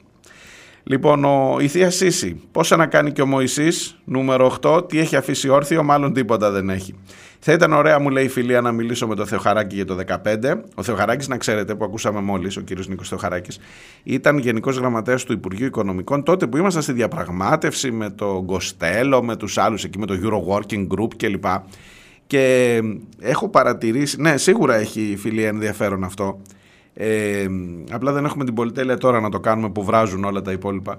Ε, είχε, είχε τη δυνατότητα ήταν δίπλα στον Βαρουφάκη τότε, αλλά επειδή ο Βαρουφάκης δεχόταν, ξέρετε, όλο αυτόν τον πόλεμο που ήταν στο επίκεντρο κλπ., το Θεοχαράκη δεν τον πολύ ε, ήξεραν για να του επιτεθούν. Ε, και είχε τη δυνατότητα να κινείται λίγο πιο ε, να παρατηρεί, να βλέπει και όσες φορές περιγράφει γιατί μαμουνιές, γιατί, γιατί τι να σας πω τώρα, αστεία επιχειρήματα και παιδιάστικου τύπου. Δηλαδή εσείς νομίζετε, όλοι, όλοι νομίζουμε ότι η διαπραγμάτευση ήταν κάτι φοβερό. Ότι του έλεγε σήμερα ενός ανθρώπου ξέρεις κάτι αυτό είναι άσπρο και έβγαινε έξω την ίδια στιγμή έξω από την πόρτα τον περίμεναν οι κάμερες και έλεγε αυτό είναι μαύρο.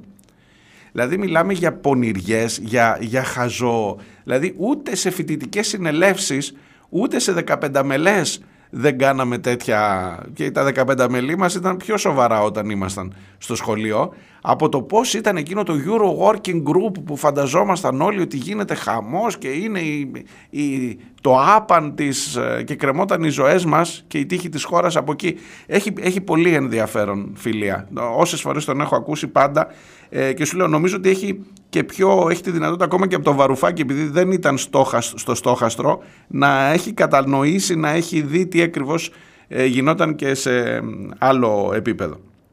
Η Θεία Σύση μου γράφει ο Καμπανέλης τα έχει πει για το Σύνταγμα. Ναι, θα νομίζουμε ότι έχουμε ενώ δεν θα έχουμε. Λοιπόν πάω σε διάλειμμα και έρχομαι, υπάρχουν ακόμα μερικά μηνύματα να τα διαβάσω και πάμε βεβαίως και παρακάτω. Θέλω να σας μιλήσω σήμερα και για το επίπεδο της διαφάνειας σε αυτή τη χώρα. Ξέχασα να το βάλω στην ε, εισαγωγή αλλά η παρακάτω συνέντευξη προς το τέλος θα είναι με τον πρόεδρο της Εθνικής Διαφάνειας Ελλάδος, τον κύριο Γιώργο Χατζηγιαννάκη, ο οποίος έχει πει πολύ ενδιαφέροντα πράγματα. Μια που ανοίξαμε τη συζήτηση, τι δημοκρατία ρε παιδί μου είναι αυτή. Κάτσε, μην λέω πολλά και έχω παραβεί το χρόνο και έρχομαι σε λίγο.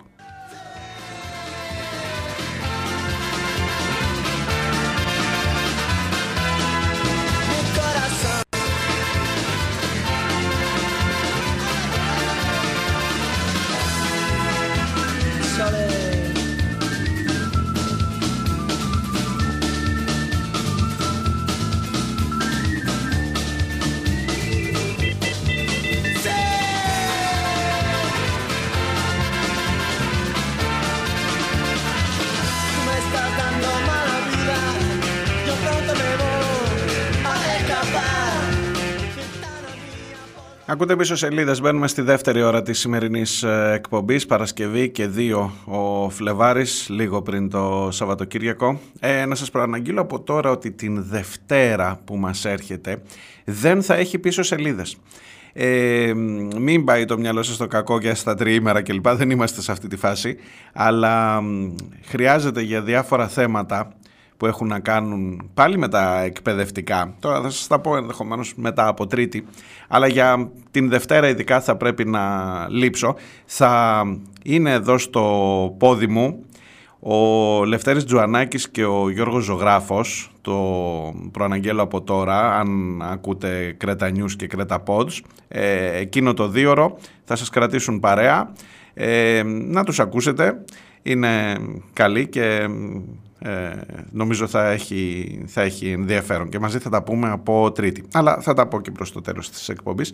Λοιπόν, πηγαίνουμε παρακάτω στα σημερινά θέματα, στα δικά σας μηνύματα. Έχει ένα εξαιρετικό, το, το κύριο άρθρο της ε, εφημερίδας των συντακτών, πάλι θα αναφερθώ στην εφημερίδα για να με συγχωρήσετε, αλλά, αλλά όποιος το σκέφτηκε, δεν ξέρω, δεν ξέρω ποιος το σκέφτηκε, θα ρωτήσω τους συναδέλφους, ε, στην ε, άποψη της ε, εφημερίδας, στην τελευταία σελίδα, ο τίτλος, επειδή σας έλεγα για εκείνη τη σύγκριση του πώς ακριβώς φέρεται η κυβέρνηση στους αγρότες και το πώς φέρεται στους φοιτητές.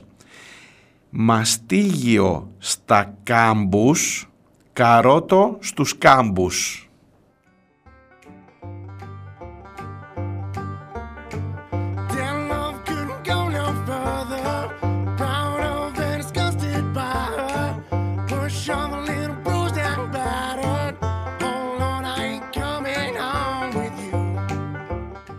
Μου γράφει ο Χρήστος από τη δράμα. Βλέπεις εικόνες από αμφιθέατρα γεμάτα και αποτελέσματα ψηφοφοριών.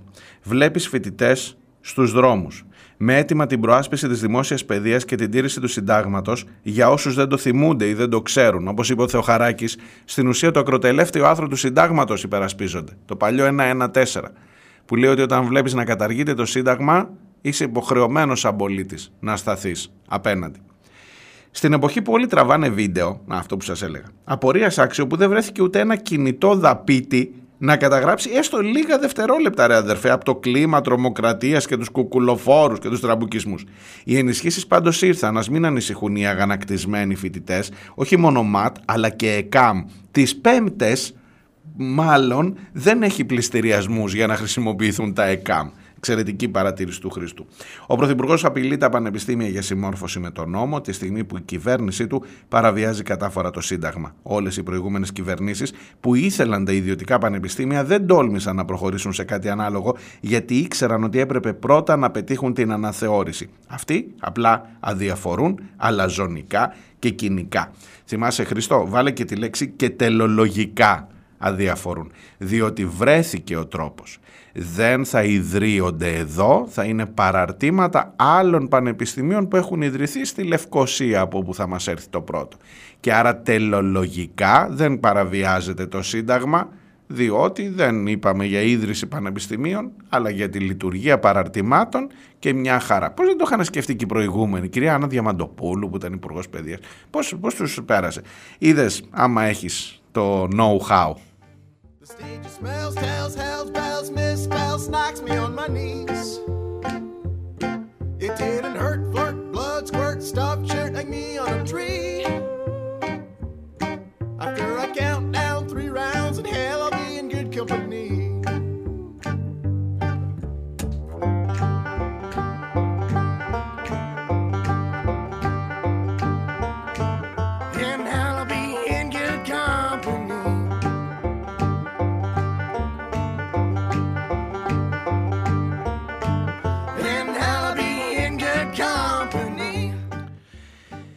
Στο θέμα της, ε, του ναυαγίου της Πύλου που σας προανήγγυλα ε, και με αφορμή μήνυμα του Χρήστου ε, αλλά πρώτα θέλω να σας διαβάσω την είδηση αν δεν έχει πέσει μπροστά σας. Υπάρχει ένα γραφείο θεμελιωδών δικαιωμάτων στην ε, Frontex. Ο Ευρωπαϊκός Οργανισμός Συνοριοφυλακής και Ακτοφυλακής. Εν πάση περιπτώσει η Frontex, έτσι. Κάποιοι άνθρωποι που δουλεύουν σε ένα γραφείο θεμελιωδών δικαιωμάτων. Δηλαδή, είμαστε οργανισμός συνοριοφυλακής, καταστολής στην ουσία, αλλά έχουμε και ένα γραφείο θεμελιωδών δικαιωμάτων. Το οποίο που και που βγάζει και πορίσματα. Έρχεται λοιπόν η ίδια η Frontex και λέει κρίνοντας από τους πόρους που χρησιμοποιήθηκαν, από τα στοιχεία που πήραμε, από τις μαρτυρίες των μεταναστών κλπ. κλπ είναι προφανές ότι η άμεση εστίαση των αρχών πριν το ναυάγιο δεν ήταν η διάσωση. Δεν το λέω εγώ παιδιά. Δεν το λένε οι κακοί αριστεροί. Δεν το λένε στο, στο κτίριο του Συλλόγου Αρχαιολόγων για να τους πετάξουμε έξω όπως τους πετάξαμε. Το λέει Frontex. Δεν ήταν η βασική επιδίωξη των ελληνικών αρχών, του λιμενικού δηλαδή, δεν ήταν η διάσωση αυτών των ανθρώπων. Έχεις ένα πλοίο που έχει πάνω 750 ανθρώπους στιβαγμένους σαν σαρδέλες. Η πρώτη σου σκέψη δεν είναι να τους σώσεις. Η πρώτη τους σκέψη προφανώς ήταν να το τραβήξουν να το πάνε στα Ιταλικά χωρικά ύδατα. Οι ελληνικές αρχές φαίνεται ότι καθυστέρησαν την κήρυξη της επιχείρησης έρευνας και διάσωσης μέχρι τη στιγμή του ναυαγίου, όταν δεν ήταν πλέον δυνατή η διάσωση όλων των επιβενόντων. Ανέπαρξαν, α, ανέπτυξαν συγγνώμη, ανεπαρκείς και κατάλληλους πόρους με δεδομένο τον αριθμό των επιβενόντων στο Αντριάννα, έτσι λεγόταν το σκάφος, και δεν χρησιμοποίησαν τους πόρους που προσέφερε η Frontex. Τι άλλο θέλεις να σου πει ότι τους έπνιξε; Τι άλλο θέλεις για να καταλάβεις ότι τους έπνιξαν και το λέει ότι τους έπνιξε το λιμενικό, το λέει η Frontex. Ε, οι επαναλαμβανόμενοι ισχυρισμοί. Σας διαβάζω λίγο ακόμα, μια φράση ακόμα. Από μαρτυρίες μεταναστών ότι η ανατροπή του Αντριάννα μπορεί να προκλήθηκε άμεσα από την απόπειρα ρημούλκησής του από το σκάφος του ελληνικού λιμενικού το PP λάμδα σίγμα 920 Ωστόσο, δεν διαθέτει επαρκείς πληροφορίες για να καταλήξει σε συμπεράσματα σχετικά με την άμεση αιτία του ναυαγίου ή στην προσπάθεια ρημούλκησης του σκάφους με βεβαιότητα. Βάλε και αυτό για να είμαστε καλυμμένοι. Αλλά σε ένα κείμενο που προέρχεται από τη Frontex που λέει ότι δεν ήταν η πρώτη σας έγνοια, εντάξει, στο τέλος σου λέει δεν το είδα, δεν ήμαν, δεν ήμαν εκεί, μάνα μου, δεν ήμαν εκεί. Αν και το αεροπλάνο της Frontex πετούσε από πάνω, τον τρόν, αλλά έφυγε, λέει, την κρίσιμη στιγμή. Και αυτοί έχουν ευθύνες τεράστιες, προφανώς. Ε, οι κάμερες, στο, υπερσύγχρονες κάμερες στα ε, περιπολικά του λιμενικού, στα σκάφη, δεν λειτουργούσαν εκείνη την ώρα, χάλασαν, συγγνώμη. Και τελικά έχεις στο πάντο, στον πάτο της ελληνικής θάλασσας, στην Πύλο, έχεις ακόμα και και θα τους έχεις για πάντα, γιατί κανένας δεν νοιάζεται φυσικά ούτε και να τους βγάλει σώθηκαν καμιά εκατοστή και είναι κάτω 650 άνθρωποι, κυρίως γυναικόπαιδα. Έχει τη μεγαλύτερη ναυτική τραγωδία του ελληνικού κράτους, αλλά είναι ξένοι μωρέ, είναι ξένοι. Ας μην ξεκινούσαν, ε. Και ψάχνεις ακόμα, ψάχνεις ακόμα και κανένας δεν θα πληρώσει. Και κανένας. Έχουν ξεκινήσει. Η πρωτοβουλία δικηγόρων για το ναυάγιο της Πύλου έχει κάνει συγκεκριμένες μηνύσεις. Αυτό στο λιμενικό τίποτα. Κανένας. Κανένας. Μήπως χρειάζεται να έρθει. Και επειδή ήταν και μετανάστες, δεν είναι και σαν το τρένο που ήρθε η Ευρωπαϊκή Εισαγγελία να παρέμβει. Μήπως χρειάζεται να έρθει η Ευρωπαϊκή Εισαγγελία; Μήπως χρειάζεται να πάμε στο ανθρώπινων δικαιωμάτων και κάποια στιγμή να βγει. Τι να βγει; Πόρισμα ότι όπως βγήκε 12 χρόνια μετά για τις οροθετικές που διαπόμπευε ο Λοβέρδος, που έφτασε όπως μου επισημάνατε κι εσείς, που έφτασε μια εβδομάδα μετά το χαστούκι αυτό, να δίνει συνέντευξη για το ότι θα κάνει καινούριο κόμμα. Και εκείνος ο Γιώργος Κουβαράς τον ρώτησε για τα πάντα, για τις ευρωεκλογές, για το ΣΥΡΙΖΑ, για, τις, ε, για τα αγροτικά, για τα πανεπιστήμια, για τις καταλήψεις, για το κόμμα βεβαίως. Εκείνο το χαστούκι που έφαγε, που λέει ότι ευθύνεται και βάζει το ελληνικό κράτος. Δεν τα πληρώσει ο ίδιος. Εγώ και εσύ θα τα πληρώσουμε τελικά. Αλλά αυτό είναι το λιγότερο. Ότι ευθύνεται για τις χαμένες ζωές αυτών των κοριτσιών. Δεν βρέθηκε ούτε μία ρημάδα ερώτηση, μία γαμό ερώτηση. Και ας πει ό,τι θέλει, ρε παιδί μου. Ε, έστω, βάλτε στο τραπέζι. Κράτα λίγο την αξιοπρέπειά σου. Δηλαδή είμαστε στη θέση 107, δεν λέω. Αλλά κράτα λίγο. Ρώτα, ρε γάμο Ρώτα. Με εκείνο το θέμα τι έγινε. Μόνο αυτό δεν χρειάζεται να πιέσεις, να, αυτό να το ξανασκαλέψουμε. Με εκείνο, έχεις μια εβδομάδα πριν τον άνθρωπο που έχεις απέναντί σου σε προσωπική συνέντευξη 25 μισή ώρα, 25 λεπτά με μισή ώρα, τον έχεις μπροστά μια εβδομάδα μετά το χαστούκι του Ευρωπαϊκού Δικαστηρίου για τα ανθρώπινα δικαιώματα στη χώρα μας εξαιτίας του, αυτού και του Χρυσοχοίδη. Και εσύ τον ρωτάς αν θα κάνει καινούριο κόμμα. Δεν τα έχω με τον Λοβέρδο, με τον Κουβαρά τα έχω. Ε, γαμώτο. Ξέρω, μπορεί να τέθηκε θέμα πριν ότι γι' αυτό δεν θέλω να πούμε τίποτα, Γιώργο. Άμα το δεχτείς και κάτι εκεί, ξεφτιλίζεσαι ρε γάμο το. Ξέρω εγώ, τι να πω τώρα. Τι να πω.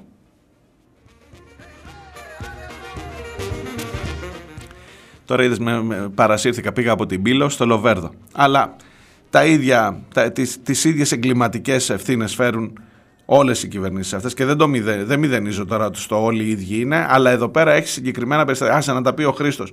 Ε, όσοι αρνούνται το μισανθρωπισμό, όσοι κατανοούν γιατί οι άνθρωποι αφήνουν το σπίτι τους και μπαίνουν σε σκυλοπνίχτες, όσοι δεν έχουν αλλεργία σε σκούρους εισβολής της Ευρώπης, δεν χρειάζονται κανένα έγγραφο, ειδικά δεν της αμαρτωλής συνενόχου, της ε, Frontex. Δεν τα χρειάζονται γιατί από την πρώτη στιγμή ήταν πλήρως πεπισμένοι και ενημερωμένοι για το τι έγινε. Και μόνο τα προφανή στοιχεία εκείνης της μέρας ήταν αρκετά για τον πιο αδαή οι ευνοϊκές καιρικές συνθήκες, η εικόνα στιβαγμένων ανθρώπων σε καράβι φέρετρο, οι τρανταχτές αντιφάσεις του λιμενικού, οι γελίες ανακοινώσεις του στυλ προσφερθήκαμε να τους βοηθήσουμε, αλλά αυτοί δεν ήθελαν, οι κάμερες του υπερσύγχρονου σκάφους που συμπτωματικά δεν λειτουργούσαν κλπ. Να υποθεί για άλλη μια φορά. Τους έπνιξαν. Και πολλοί κάτοικοι αυτής της χώρας χάρηκαν είτε κρυφά είτε φανερά. Ναι, Χριστό, να υποθεί άλλη μια φορά και να υποθεί δυνατά. Τους έπνιξαν τους έπνιξαν.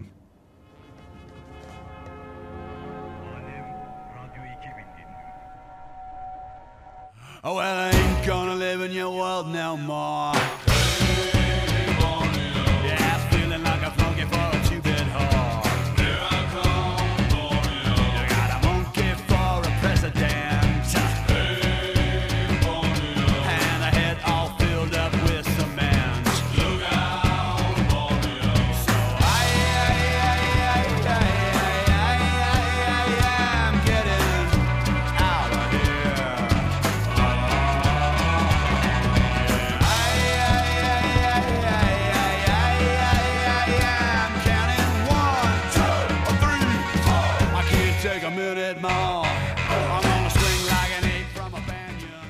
Ο φίλος ο Αντώνης από την αρχαία Ολυμπία, εν αντιθέσει με τις κινητοποίησεις των Ευρωπαίων αγροτών, οι οποίες διακρίνονται από ένταση και μαζικότητα με προεξάρχουσες αυτές των Βέλγων, οι ανάλογες των Ελλήνων τουλάχιστον μέχρι τώρα χαρακτηρίζονται ως υποτονικές. Γιατί άραγε, Μάλλον τούτο οφείλεται στο ότι το 48 των αγροτών είναι ψηφοφόροι του κυβερνώντος κόμματος. Αλλά και στο γεγονός ότι μετά τη συνάντηση του Πρωθυπουργού με συνδικαλιστές του χώρου, αυτοί πίστηκαν ότι τα αιτήματά τους θα ικανοποιηθούν και με το παραπάνω όταν θα υπάρξει δημοσιονομικός χώρος. Δημοσιο... Συγγνώμη, παρένθεση Αντώνη. Δημοσιονομικός χώρος 8,6 δισεκατομμυρίων για F-35 έχεις πιστεί και εσύ και οι αγρότες δυστυχώς ότι υπάρχει.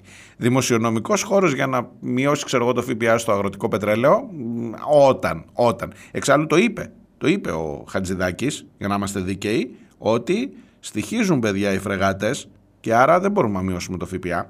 Παρένθεση δική μου μέσα στο μήνυμα του Αντώνη.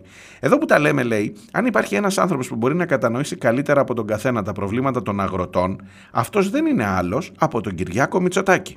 Γιατί; Έχει και αυτός την ίδια αγωνία για τη σοδιά του και το βιός του, ειδικά όταν καθυστερεί η επιδότηση που παίρνει από τον ΟΠΕΚΕΠΕ για τα ελαιόδεντρα που κατέχει.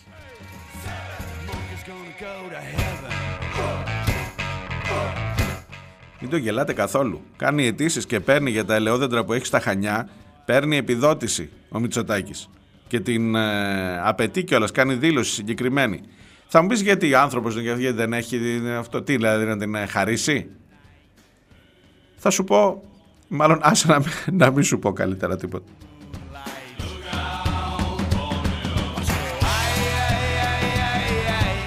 Και επίσης μου στέλνει ο Αντώνης ε, και με αυτό κλείνω το, τα δικά του μηνύματα. Ένα, μια φοβερή παρατήρηση για τις κακοκαιρίες, για το πώς ονομάζουμε τις κακοκαιρίες.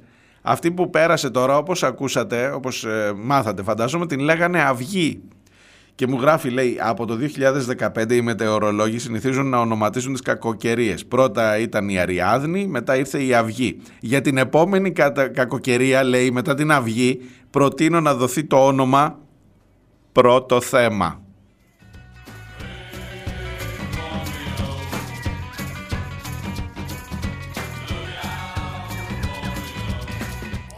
Αντώνη, δεν, έχω λόγια πραγματικά. Λοιπόν, η Νεφελίνα, το γράφει με κεφαλαία, το φωνάζει δυνατά, τους έπνιξαν. Η Θεία Σύση λέει, Πουτινάκι και η Frontex. Καθόλου, μην ε, ανησυχείς καθόλου το ρόλο του, του, του Πούτιν δεν θα παίξει η Frontex. Ούτε ξαφνικά μας έγινε, άκου τι λέει ο Χριστός, κανείς, ειδικά από τη Frontex δεν περιμέναμε.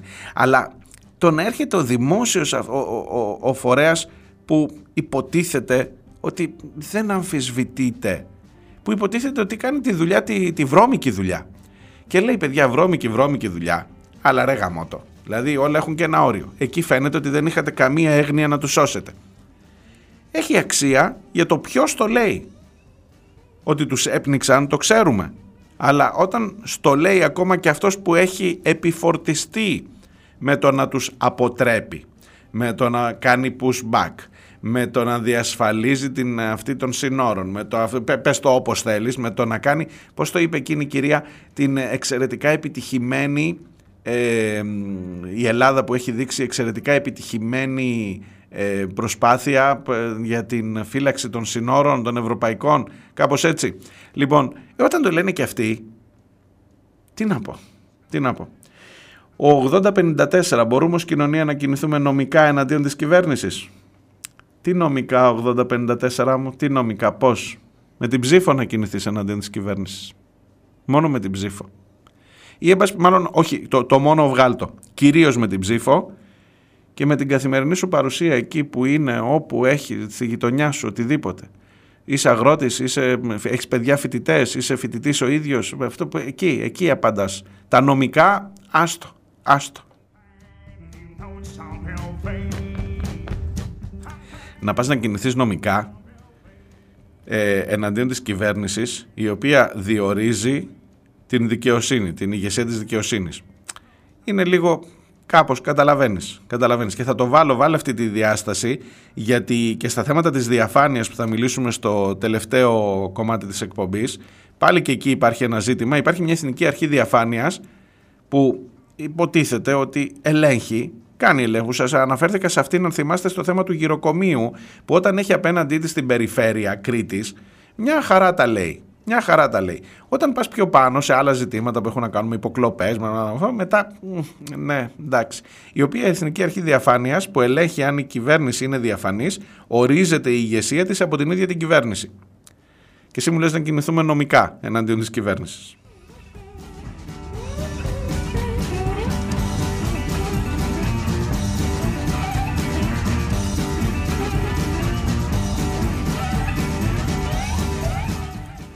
Θεία Σύση, μεγάλο δίκιο έχεις. Εδώ δεν είπε, λέει, στη συνέντευξη, στο Θοδωράκι εννοεί, μετά το έγκλημα, να βάλει πλάτη η Ευδοκία. Η Ευδοκία ήταν μία από τους τραυματίες, μία από τα, από τα παιδιά που ήταν στο τρένο. Να βάλει πλάτη η Ευδοκία. Για τους μετανάστες θα κρατήσει τα προσχήματα. Τι, τι, τι συζητάμε. Ο Ντάνιελ μου στέλνει μία από τις ειδήσεις που παίζουν αυτές τις ώρες ότι υπάρχει ένα, ένα φως για εκεχηρία ή εν πάση περιπτώσει για κατάπαυση ε, ξανά στην Γάζα εννοώ. Σήμερα δεν έχω πει τίποτα για τη Γάζα. Όταν δεν λέμε τίποτα μην θεωρήσετε ότι έχει λυθεί και δεν σκοτώνονται παιδιά.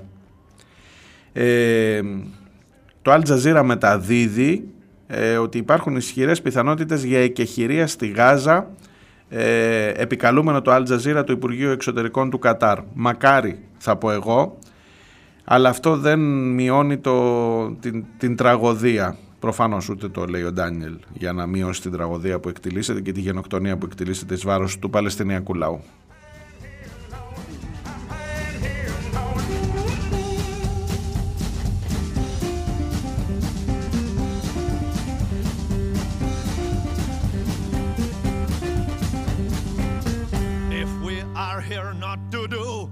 What you and I wanna do and go forever crazy with it. Why the hell we are even here?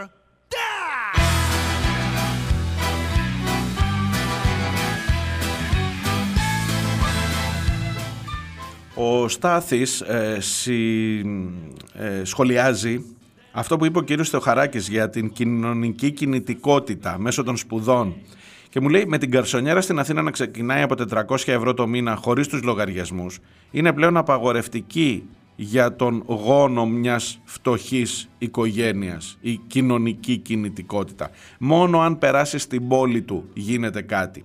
Επιπλέον μου γράφει τι γίνεται με τη διαβίου μάθηση. Τα πανεπιστήμια που παρέχουν εξ αποστάσεως εκπαίδευση λαμβάνουν δίδακτρα. Ακόμα και το Ελληνικό Ανοιχτό Πανεπιστήμιο που αποτελεί νομικό πρόσωπο δημοσίου δικαίου όπως όλα τα ΑΕΗ.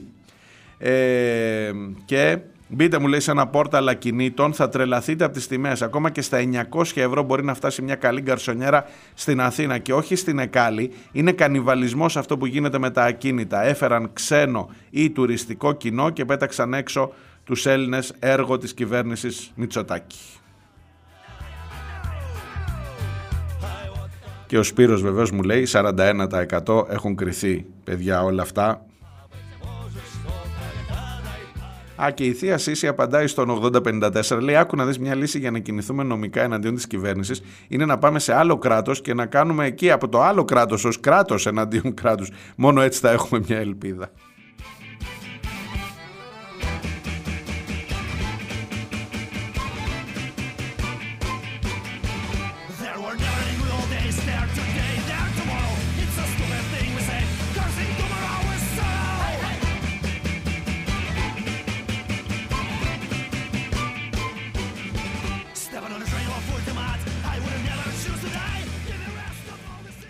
Ο Χρήστος μου γράφει και για την Εξεταστική Επιτροπή και για τη μίγα. Μην ξεχνάμε, λέει, ότι η συχαμερή μίγα καθώς πετάει κουβαλάει καθαρσίε. Άλλο θέλω να πω, λέει, αλλά τέλος πάντων. Μια μίγα που παθαίνει αφωνία όταν μιλάει η κυρία Καριστιανού. Του πέταξε γέλη μια φορά το γάντι στην εξεταστική, Όπως και στον προϊστάμενό του, τον Πρωθυπουργό. Καμιά δεκαριά φορές αναφέρθηκε το όνομά του και η βαριά κατηγορία ότι ήξερε ότι συγγνώμη ζητάς όταν σκουντάς κάποιον στο διάδρομο και όχι όταν σκοτώνεις το παιδί του. Δεν καθίσταται αυτόματα ένοχος, αλλά ούτε καν μια τυπική δήλωση. Δεν ερωτήθηκε κιόλας, όπως δεν ερωτήθηκε σχετικά και η συχαμερή μίγα παρότι πετάει μόνιμα μέσα στα φιλόξενα τηλεοπτικά στούντιο. Κατά τα άλλα, ο Καποτόρτο ελέγχεται για ψευδορκία, αλλά αναξιόπιστος είναι ο Γενιδούνιας. Μόλις έφυγε από την αίθουσα η κυρία Καριστιανού, πέταξαν το υποκριτικό προσωπείο των λιγμών, του κόμπου στη φωνή, του δίθεν σεβασμού στη μάρτυρα και συνέχιζαν απτόητοι. Είναι οι ίδιοι που δεν τη έκαναν ούτε μία ερώτηση, που την αποκάλεσαν χαροκαμένη, αλλά διαφορούν για την απορία της για την... γιατί δεν καλούνται οι ουσιώδεις μάρτυρες. Από πότε η δηλία και η παλιανθρωπιά συμβαδίζουν με τον σεβασμό.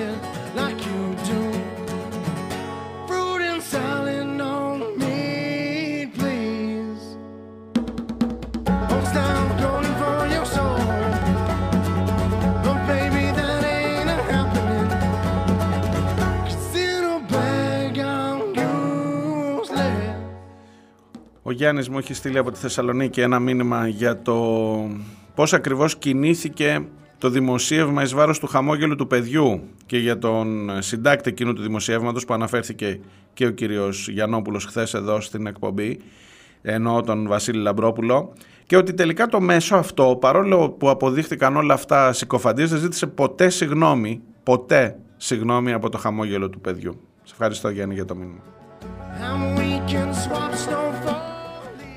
Διάλειμμα και έρχομαι για το τελευταίο μέρος και για την επόμενη συνέντευξή μας.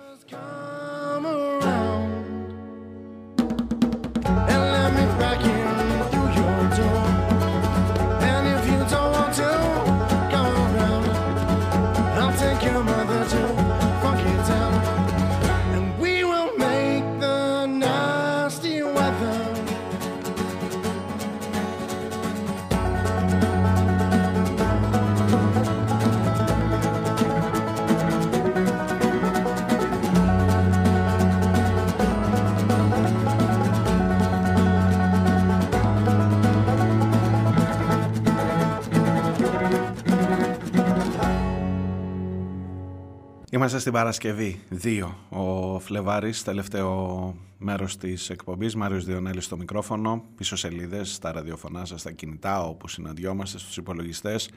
Ε, στην, ε, στο τελευταίο αυτό μέρος θέλω να σταθώ λίγο, εκτός από τα δικά σας μηνύματα, ε, στα θέματα αυτής εδώ της χώρας. Ξέρετε, έρχονται απανοτές οι μετρήσεις, οι εκθέσεις των οργανισμών για το ποια είναι η κατάστασή μας και τα νούμερα δεν ε, λένε ψέματα, δεν ευημερούν πια ούτε οι αριθμοί σε αυτή τη χώρα και πάντα τα επικαλούμαστε είναι αυτό που ζεις, που το βλέπεις αποτυπωμένο και σε αριθμούς μετά. Και με αυτή την εισαγωγή θέλω να ξεκινήσω αυτό το τελευταίο μέρος της εκπομπής. Και με Dead South φυσικά που διασκευάζουν εδώ το House of the Rising Sun. She's on my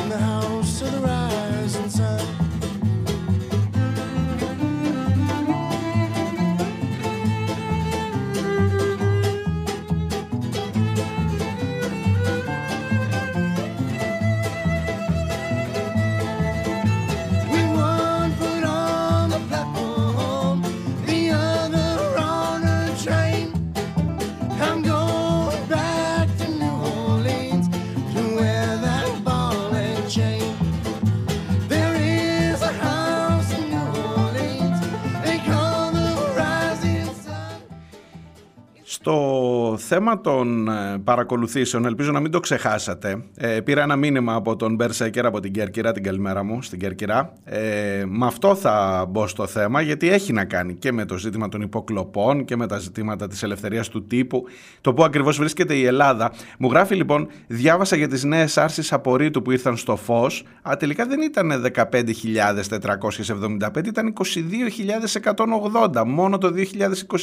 61 λέει άρση απορρίτου τη μέρα. Μια χαρά. Και φυσικά κάθε άρση δεν θα ήταν μόνο για ένα τηλεφωνικό αριθμό.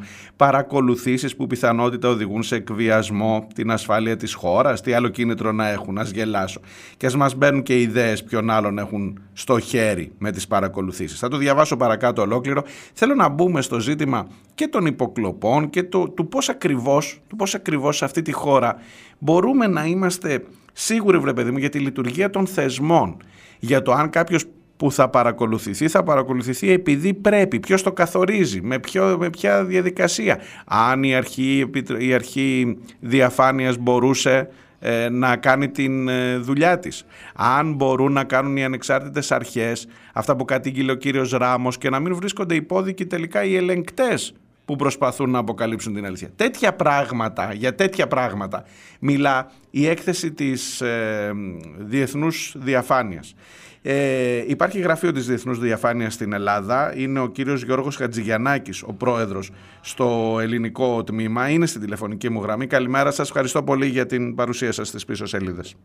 Καλημέρα κύριε Διονέλη, εγώ σας ευχαριστώ. Καλημέρα και στους ακροατές. Ξέρετε, έλεγα πιο πριν, πριν ανοίξουμε τη γραμμή μας, ότι σε πολλά πράγματα έρχονται οι εκθέσεις, όπως η έκθεση αυτή που δώσατε στη δημοσιότητα, να βάλουν σε νούμερα, σε αριθμούς, να μας δώσουν μια εικόνα για αυτό που βλέπουμε, μυριζόμαστε, ζούμε όλοι, βιώνουμε σε αυτή την ίδια χώρα που ζούμε, την υπέροχη, ε, που βλέπεις ότι κάτι δεν λειτουργεί. Κάτι έχει, κάπου το σύστημα έχει, έχει πολλά, πολλά τροτά σημεία και έρχεται η έκθεσή σας να το πιστοποιήσει. Δεν ξέρω αν οι τρεις θέσεις που πέσαμε σε σχέση με την προηγούμενη χρονιά είναι αυτό που δίνει όλη την εικόνα, αλλά θα ήθελα να σας δώσω το λόγο για το σε ποιο επίπεδο ακριβώς τα θέματα διαφάνειας βρίσκονται αυτή τη στιγμή στη χώρα. Κύριε Διονέλη, δεν ξέρω αν θα θέλατε να πω δύο-τρία λόγια για το, ε, για το ποιοι είμαστε και τι είναι αυτή η έρευνα, έτσι ώστε ο κόσμο να καταλάβει ναι, τη σοβαρότητα αυτής. Προφανώς, προφανώς λοιπόν, η, η Διεθνή Διαφάνεια Ελλάδος είναι ένα σωματείο που ιδρύθηκε το 1996 είναι μέλος μιας οργάνωσης της διεθνούς διαφάνειας η οποία έχει πάνω από 100 παραρτήματα σε όλο τον κόσμο. Έτσι. Ναι. Το όραμά μας είναι ένας κόσμος απαλλαγμένος από τη διαφορά. Έχουμε δουλίτσα. Ε. Ε, και, ο στόχος μας, ναι, και, ο στόχος, και ο στόχος μας είναι η καταπολέμηση της διαφοράς, διαφθοράς και γι' αυτή έχουμε διάφορα εργαλεία όπως εφαρμογή νέων θεσμών. Εμείς φέραμε πρώτα το whistleblowing και το lobbying, ε, ενημέρωση και ευαισθητοποίηση των πολιτών με ημερίδες και συνέδρια. Πρόσφατα είχαμε μία με την, ε, με, για τις ανεξάρτητες αρχές και έρευνες. Ποια είναι η ναυαρχίδα μας όμως; Η ναυαρχίδα μας είναι η έρευνα που κάνουμε η οποία ονομάζεται δείκτης αντίληψης της διαφοράς. Είναι το Corruption Perception Index που είναι ο κορυφαίος παγκόσμιος δείκτης της διαφοράς. Ναι. Τι είναι αυτό όμως; Είναι κάτι που το, η Διεθνής Διαφάνεια Ελλάδας το κάνει. Κάθε άλλο. Ας πούμε πρώτα ότι αυτός ο δείκτης μετρά και αφορά τη διαφορά στον δημόσιο τομέα. Ναι. Δηλαδή τον χρηματισμό, τη κακή χρήση δημοσίου χρήματος, εάν υπάρχει, αν υπάρχουν αποτελεσματικές διώξεις της διαφορά, αν υπάρχει σωστή νομοθεσία, εάν προστατεύονται οι δημοσιογράφοι, οι whistleblowers, δηλαδή οι μάρτυρες δημοσίου συμφέροντες και οι ερευνητές. Έτσι. Λοιπόν, τι είναι αυτό, βγαίνουμε έξω και ρωτάμε τον κόσμο. Όχι, όχι. Δεν είναι, μια, δεν είναι ένα βαρόμετρο που ρωτάμε την κοινή γνώμη. Είναι απόψεις ειδικών και της επιχειρη... διεθνούς επιχειρηματικής κοινότητας. Τι εννοούμε με ειδικούς; Χρησιμοποιούμε πάνω από 13 εξωτερικές πηγές, έτσι, όπως η World Bank, το World Economic Forum, διάφορες συμβουλευτικές εταιρείες και εταιρείες ρίσκου, όπως και δεξαμενές σκέψεις. Δηλαδή, δεν πήγαμε τρεις άνθρωποι και το αποφασίσαμε αυτό. Γίνεται μια μεθοδολογία και με μια στατιστική μεθοδολογία, η οποία, για στην οποία πάνω γίνονται συχνοί έλεγχοι για να δούμε ότι αυτά τα αποτελέσματα που βγάζουμε είναι σωστά. Από το 2012 μέχρι σήμερα υπάρχει ίδια μεθοδολογία Οπότε τα αποτελέσματα είναι συγκρίσιμα. Τι πάθαμε φέτος, τι έγινε φέτος; Να πούμε πρώτα ότι η βαθμολογία είναι από 0 έως 100 βαθμοί. Έτσι. 0 είναι η χειρότερη χώρα ναι. και 100 είναι η κορυφαία χώρα. 100 δεν έχει κανείς, 90 έχει η πρώτη χώρα. Ναι. Λοιπόν, η Ελλάδα φέτος έπεσε στη βαθμολογία, έχασε τρεις βαθμούς. Ουσιαστικά δηλαδή από 52 βαθμούς πήγαμε στους 49 και γυρίσαμε στο σκορ που είχαμε το 2021. Το 49% είναι κάτω από τη βάση. Μπορώ να βγάλω ένα, πρώτο τίτλο, έτσι, ότι είμαστε κάτω από τη βάση. Πολύ σωστά. και με νοιάζει να συγκριθώ, γιατί ξέρετε μπορεί το 49 να μην λέει τίποτα, να συγκριθώ με τις χώρες που είμαι στην ίδια γεωγραφική ενότητα, στην ίδια πολιτική ενότητα, αν θέλετε. Στην Ευρωπαϊκή Ένωση σε τι θέση είμαστε; Πολύ σωστά. Στην Ευρωπαϊκή Ένωση είμαστε στην 24η θέση στις 27 χώρες. Χειρότερα από εμάς είναι μόνο η Ρουμανία, η Βουλγαρία και η Ουγγαρία. Μάλιστα. Ας μου επιτρέψετε στα γρήγορα, πρώτη χώρα είναι η Δανία με 90 βαθμούς. Βέβαια, πρέπει να πούμε εδώ ότι υπάρχει μια πτώση σε όλη τη Δυτική Ευρώπη και στην Ευρωπαϊκή Ένωση, Δυστυχώς. Έτσι παρατηρείται αυτή. Μόνο όμως η Ελλάδα και η Πολωνία είναι σε καθεστώς αυξημένης παρακολούθησης. Πάντως, κύριε Χατζηγιανάκη, επιτρέψτε μου, γιατί μου είπατε πριν και μου κίνησε το ενδιαφέρον, μου κέντρισε το ενδιαφέρον. Οι, οι, οι δείκτες που χρησιμοποιείτε, τουλάχιστον αυτοί που αναφέρατε, μου είπατε για την Παγκόσμια Τράπεζα, για το Παγκόσμιο ναι. Οικονομικό Φόρουμ, δεν είναι τίποτα καμιά κοινωνία των πολιτών, δεν είναι τίποτα φορείς, οργανώσεις, πολιτικά κόμματα, ξέρω εγώ, δεν, είναι, δεν έχουν ένα πολιτικό. Κάθε άλλο. Α, αυτοί που μου λέτε είναι, είναι μάλλον. επιστημονικά. Και επιστημονικά ε, και, και θα έλεγα ότι είναι και, και εκπρόσωποι μιας ας το χαρακτηρίσω τώρα, αν, αν βάλω ταξικά χαρακτηριστικά, μιας συντηρητικής αστικής τάξης. Επιτρέ... Συγγνώμη για τους, δεν ξέρω αν οι χαρακτηρισμοί είναι τώρα, αλλά τέλος πάντων είναι, είναι η πλευρά εκείνη που ίσως να είχε διάφορους λόγους να, ε, να κρύβει τα φαινόμενα διαφθοράς, να εξυπηρετείται από τη διαφθορά. Το λέω, το λέω πολύ χοντρά, ίσως Ίσως... Το λέτε, αλλά δεν πειράζει. δεν, πειράζει. είναι η άποψη δεν είναι κακό. Ναι. Αλλά προσθέτω τώρα, θα σας πω και κάτι ακόμα που έχει ενδιαφέρον. Ναι. Σίγουρα, γιατί φτάσαμε, γιατί πέσαμε τρεις θέσεις. Συγγνώμη, φτάσαμε... ξέρετε γιατί ναι, ναι, το λέω. Συγγνώμη. Γιατί αν μου λέγατε ότι ρώτησα τη Διεθνή Αμνηστία, τους ε, φορείς που προστρέχουν τους πρόσφυγες για το τι γίνεται στα νησιά, τους ε, τις ενώσεις των δημοσιογράφων που μας έβγαλαν στην θέση 107, θα μου φαινόταν πιο φυσιολογικό. Αυτό θέλω να σας πω. Όταν μου λέτε συμφωνώ, ότι ρωτάμε συμφωνώ. την Παγκόσμια Τράπεζα και το Διεθνές Οικονομικό Φόρουμ, μου κάνει ακόμα μεγαλύτερη εντύπωση. Ναι. Ε, Βεβαίως πρέπει να πούμε ότι σίγουρα στην, στην πτώση αυτή έπαιξαν ρόλο και η χειρότερη επίδοσή μας στον Παγκόσμιο Δίκτυο Ελευθερίας του Τύπου της Ευρωπαϊκής, στην Ευρωπαϊκή Ένωση, όχι στον κόσμο. Έτσι. Προφανώς. Έτσι. Αλλά και οι πτώσεις που είχαμε στο ίντεξ στον δίκτυο του κράτους δικαίου, το οποίο γίνεται από την Ευρωπαϊκή Ένωση, και, δηλαδή το Rule of Law Index, που μαζί με το Βέλγιο πέσαμε χειρο... είμαστε, είμαστε σε, σε μεγάλη πτώση, που αφορά τη δικαιοσύνη, τα ανθρώπινα δικαιώματα, την ασφάλεια κτλ. Συνεπώς και αυτά ε, ε, παίζουν ένα ρόλο. Mm-hmm. Βεβαίως, η υπόθεση των υποκλοπών, στην οποία αναφερθήκατε πριν, ε, δεν, δεν τίθεται θέμα ότι έπαιξε πολύ σημαντικό ρόλο και ιδιαίτερα η υπερβολική αντίδραση της κυβέρνησης, όπου όπως γνωρίζετε υπάρχουν καταγγελίες για απειλές σε μέλη της Ανεξάρτητης Αρχής Διασφάλισης του Απορρίτου, ε, κύριο Ράμο, που είπατε πριν κτλ., για παρεμπόδιση μαρτύρων. Και ας μου επιτρέπετε να, να, μου επιτρέπετε να πω και κάτι άλλο. Ε, έχω, ε, υπάρχει από το 2019 η Εθνική Αρχή Διαφάνειας, που είναι ένα, ένα μεγάλο βήμα και σημαντικό. Και εμείς ε, ενίοτε συνεργαζόμαστε μαζί τους. Ε, πρέπει να πούμε όμω το εξής, ότι εδώ και 1,5 χρόνο παραμένει χωρίς διοικητή. Εντάξει. Ναι. Ε, το οποίο το βρίσκουμε το, περίεργο. Το, τον οποίο διοικητή, αν διάβασα καλά στην έκθεσή σας, είναι περίεργο να τον διορίζει η κυβέρνηση αυτό για, είναι, να, για να ελέγξει αν η κυβέρνηση είναι διαφανής. Αυτό είναι ένα γενικότερο, ε, ένα γενικότερο πρόβλημα και το, θα το θέσω αμέσως μετά στους, στους τρόπους που πρέπει, στα πράγματα που πρέπει να κάνουμε για να βελτιώσουμε την κατάσταση. Ε, αν μου επιτρέπετε ε, να, να φτάσω εκεί πέρα και τι πιστεύουμε εμείς ότι πρέπει να αλλάξει. Καταρχήν πρέπει να υπάρξει ένταση στην προστασία των δημοσιογράφων. Και φυσικά δεν εννοώ προστασία να έχουν ο καθένας από έναν αστυνομικό δίπλα, δεν εννοώ αυτό. Εννοώ, για παράδειγμα, το νομικό πλαίσιο για τις κατακριστικές αγωγές, τα SLAPS. Τα, slaps, τα ξέρετε ναι, αυτά. Έτσι, βεβαίως, βεβαίως. Ε, έτσι δεν το συζητάμε. Επίσης, Εργάζομαι στην εφημερίδα των συντακτών, η οποία έχει δεχτεί μία από τις χαρακτηριστικότερες τέτοιου είδους αγωγές από τον κύριο Γρηγόρη Δημητριάδη για το θέμα των υποκλοπών, για το οποίο συζητάμε. Ναι, ναι, το γνωρίζω. Ε, υπάρχει, χρειαζόμαστε επίσης ενίσχυση των νόμων που αφορούν το lobbying, τη χρηματοδότηση των κομμάτων και το πόθεν Υπάρχουν, αλλά θέλουν σημαντική βελτίωση.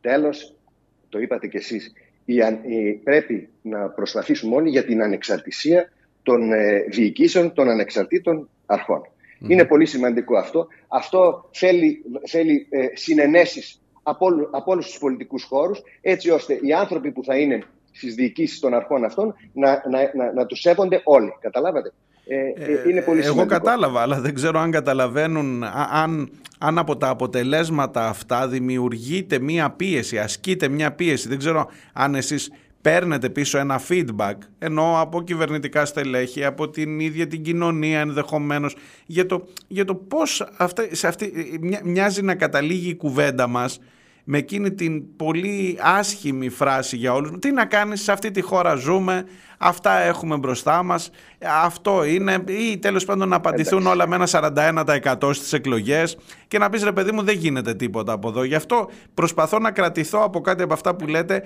αν ναι. ανοίγει ένα δρόμο μπροστά για να αλλάξουμε τα πράγματα. Αυτή είναι η ουσία. Εμείς αυτό που λέμε είμαστε στη διάθεση της κυβέρνησης για να βοηθήσουμε, της κάθε κυβέρνησης, για να βοηθήσουμε, να πούμε ποια σημεία πρέπει να πάνε μπροστά και τι πρέπει να γίνει σε αυτή τη χώρα έτσι ώστε η, η διαφθορά ε, να, να καταπολεμηθεί. Να πούμε εδώ πέρα και θέλω να μην το ξεχνάει κανείς, γιατί καμιά φορά το σκεφτόμαστε αλλιώς ότι η διαφθορά δεν έχει μόνο φύτες, έχει και θύματα και θύματα αυτής είμαστε όλοι μα. Προφανώς.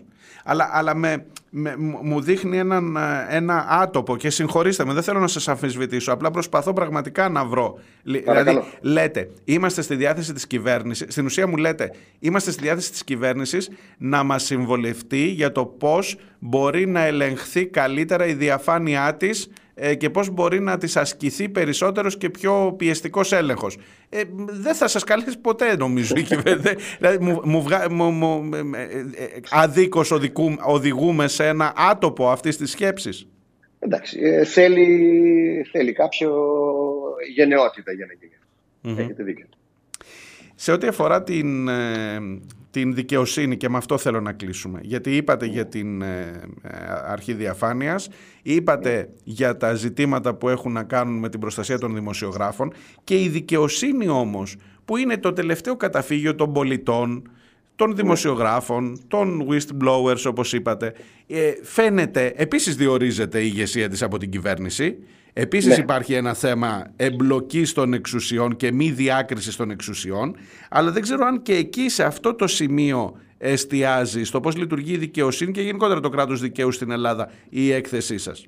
Η, η έκθεσή μας εστιάζει σε αυτό που ακριβώς είπατε, το προηγούμενο. Δηλαδή ότι η κυβέρνηση ε, αποφασίζει για τους, ε, ε, για τους ανώτατους δικαστικούς λειτουργούς. Αυτό είναι ένα πρόβλημα το οποίο το λένε και διάφορες άλλες εξέσεις και το οποίο σιγά σιγά θα έπρεπε να αλλάξει γιατί υπάρχει αυτή, αυτό το μπέρδεμα στη, στη, στη διάκριση των εξουσιών. Αυτό είναι σωστό. Από εκεί και πέρα για το τι κάνει η δικαιοσύνη στην καθημερινότητα δεν, δεν μπορώ να το σχολιάσω. Ξέρουμε όλοι ότι υπάρχουν καθυστερήσεις, ξέρουμε όλοι ότι υπάρχουν πολλά θέματα, αλλά δεν είναι. Ναι. Ε, πριν, από δεν λίγο, είναι... πριν από λίγο έλεγα για το ναυάγιο της Πύλου, όπου η ελληνική δικαιοσύνη δεν φαίνεται να ενδιαφέρεται ιδιαίτερα για τις ευθύνες του λιμενικού. Δεν θέλω να μου σχολιάσετε το συγκεκριμένο. Απλά βάζω ένα παράδειγμα στην συζήτησή ναι. μας. Τελευταία ερώτηση στην συνολική, γιατί ο, ο οργανισμός της διεθνούς διαφάνειας ε, έχει μια ευρύτερη απήχηση. Μου είπατε σε περισσότερα από 100 σημεία, 100 χώρες σε όλο τον κόσμο. Ναι, ναι. Σωστά, σωστά, σωστά. Η, η διεθνής απήχηση αυτής της κατάταξης της Ελλάδας μπορεί να έχει ένα αποτέλεσμα για την εικόνα, έχει σίγουρα αποτέλεσμα για την εικόνα της χώρας,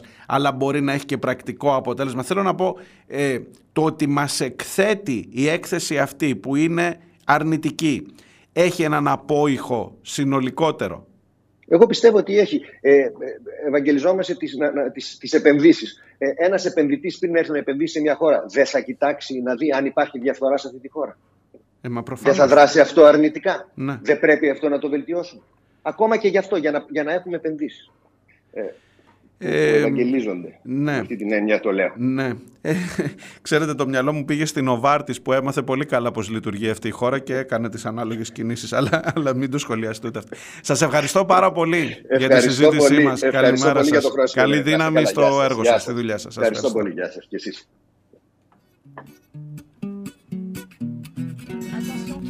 Attention, cette fréquence est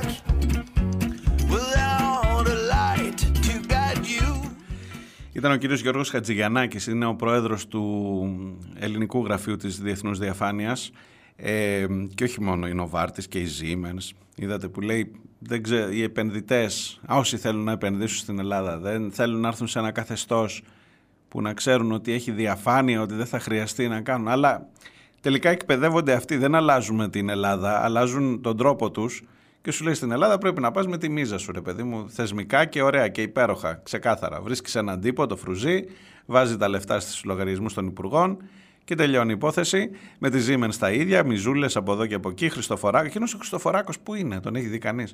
Ε, και λοιπά.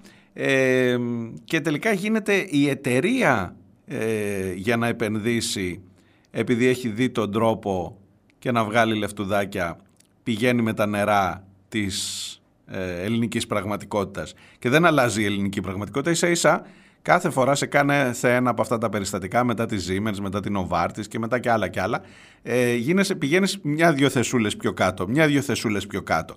Μετά έρχονται τα Predator, μια-δυο θεσούλες πιο κάτω. Μετά έρχονται τα Slaps στους δημοσιογράφους, πήγαινε τσούκου τσούκου τσούκου που είσαι, στο 49. Καλά είσαι, καλά είσαι. Μην το συζητάς, καλά είσαι ακόμα. Έχεις να πέσεις πολύ.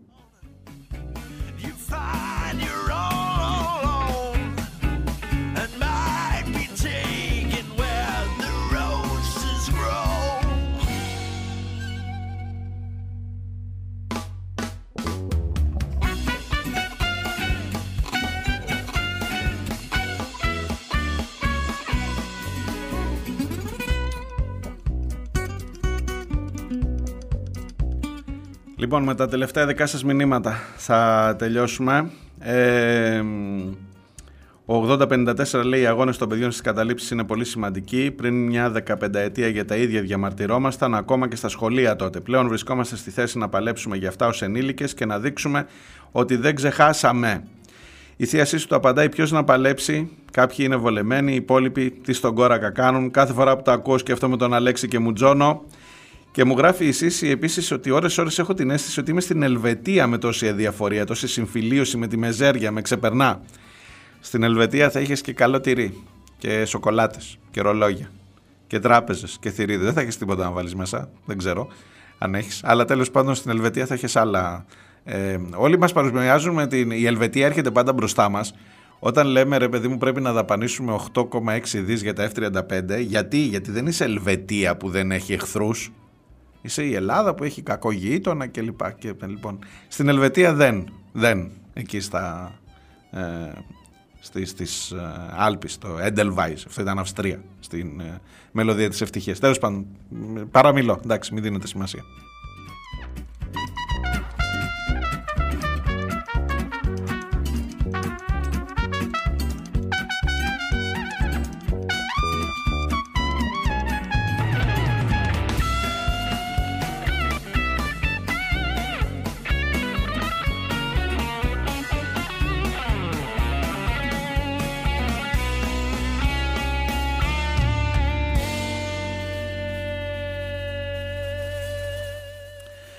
Ο Ντάνιελ μου στέλνει ένα μήνυμα ότι οι Βρυξέλλες ε, χθες, εκτός από τους αγρότες, φιλοξένησαν και μια μεγάλη συγκέντρωση για την Παλαιστίνη. Την ίδια ώρα, οι ηγέτες της Ευρωπαϊκής Ένωσης συμφώνησαν στην παλιότερη απόφαση για βοήθεια 50 δις στην ναζιστική συμμορία Ζελένσκι στην Ουκρανία.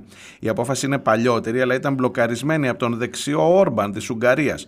Ο Όρμπαν, λοιπόν, τώρα μετά από εκβιασμούς ότι θα τελειώσουν τη χώρα του και αφού πήρε και αυτός στο κάτι της του, έκανε πίσω και είπε εντάξει. Η Ουγγαρία έλαβε εγγύηση ότι τα κεφάλαιά της, τα οποία δεν έχουν αποδεσμευτεί από κονδύλια της ΕΕ, δεν θα σταλούν στην Ουκρανία. Εννοείται ότι δεν θα ξαναέρθει το θέμα για συζήτηση σε σύνοδο κορυφής, ούτε θα περάσει από τα κοινοβούλια. Να μην ξεχνάμε ότι πρέπει να αποφευχθούν δεύτερες σκέψεις από τη Σλοβακία, που άλλαξε κυβέρνηση εντωμεταξύ, ή άλλους που καίγονται από αγρότες και οικονομική κρίση. Τελικά έγραψαν μια ανακοίνωση και θα αρχίσουν να τυπώνουν χρήμα για να στείλουν στο Κίεβο.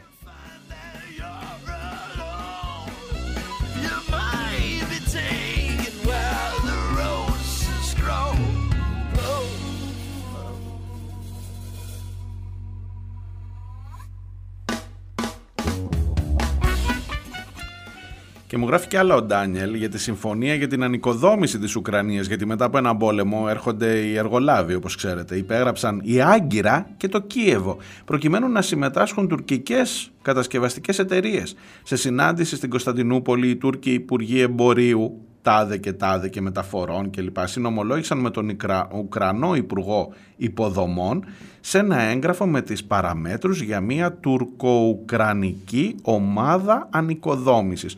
Ο Κυριάκος Μητσοτάκης δίνει γη και ίδρους στους Ουκρανούς και αυτοί κάνουν business με τους Τούρκους. Πού είναι τώρα ο φίλος του, ο Βολοντίμιρ Ζελένσκι, να έρθει να μας μιλήσει στη Βουλή, Ντάνιελ, καλά τα λες, μαζί με εκείνους τους Αζόφ,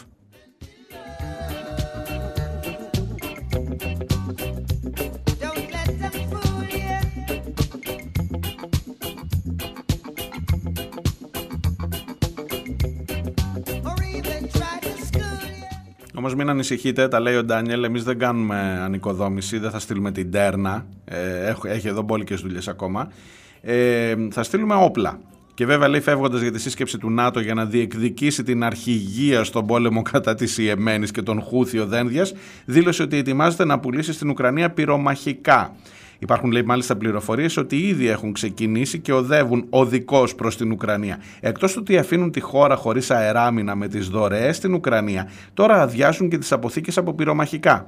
Επειδή και στην πώληση στην Ουκρανία μεσολαβούν Έλληνες αλλά και Ουκρανοί μεσάζοντες, αλλά και στην προμήθεια νέου υλικού από το Υπουργείο Άμυνας υπάρχουν ενδιάμεσοι, ας αναρωτηθούμε σε ποιες τσέπες πάνε οι μίζες ο ΕΟ, λέει ο Ντάνιελ.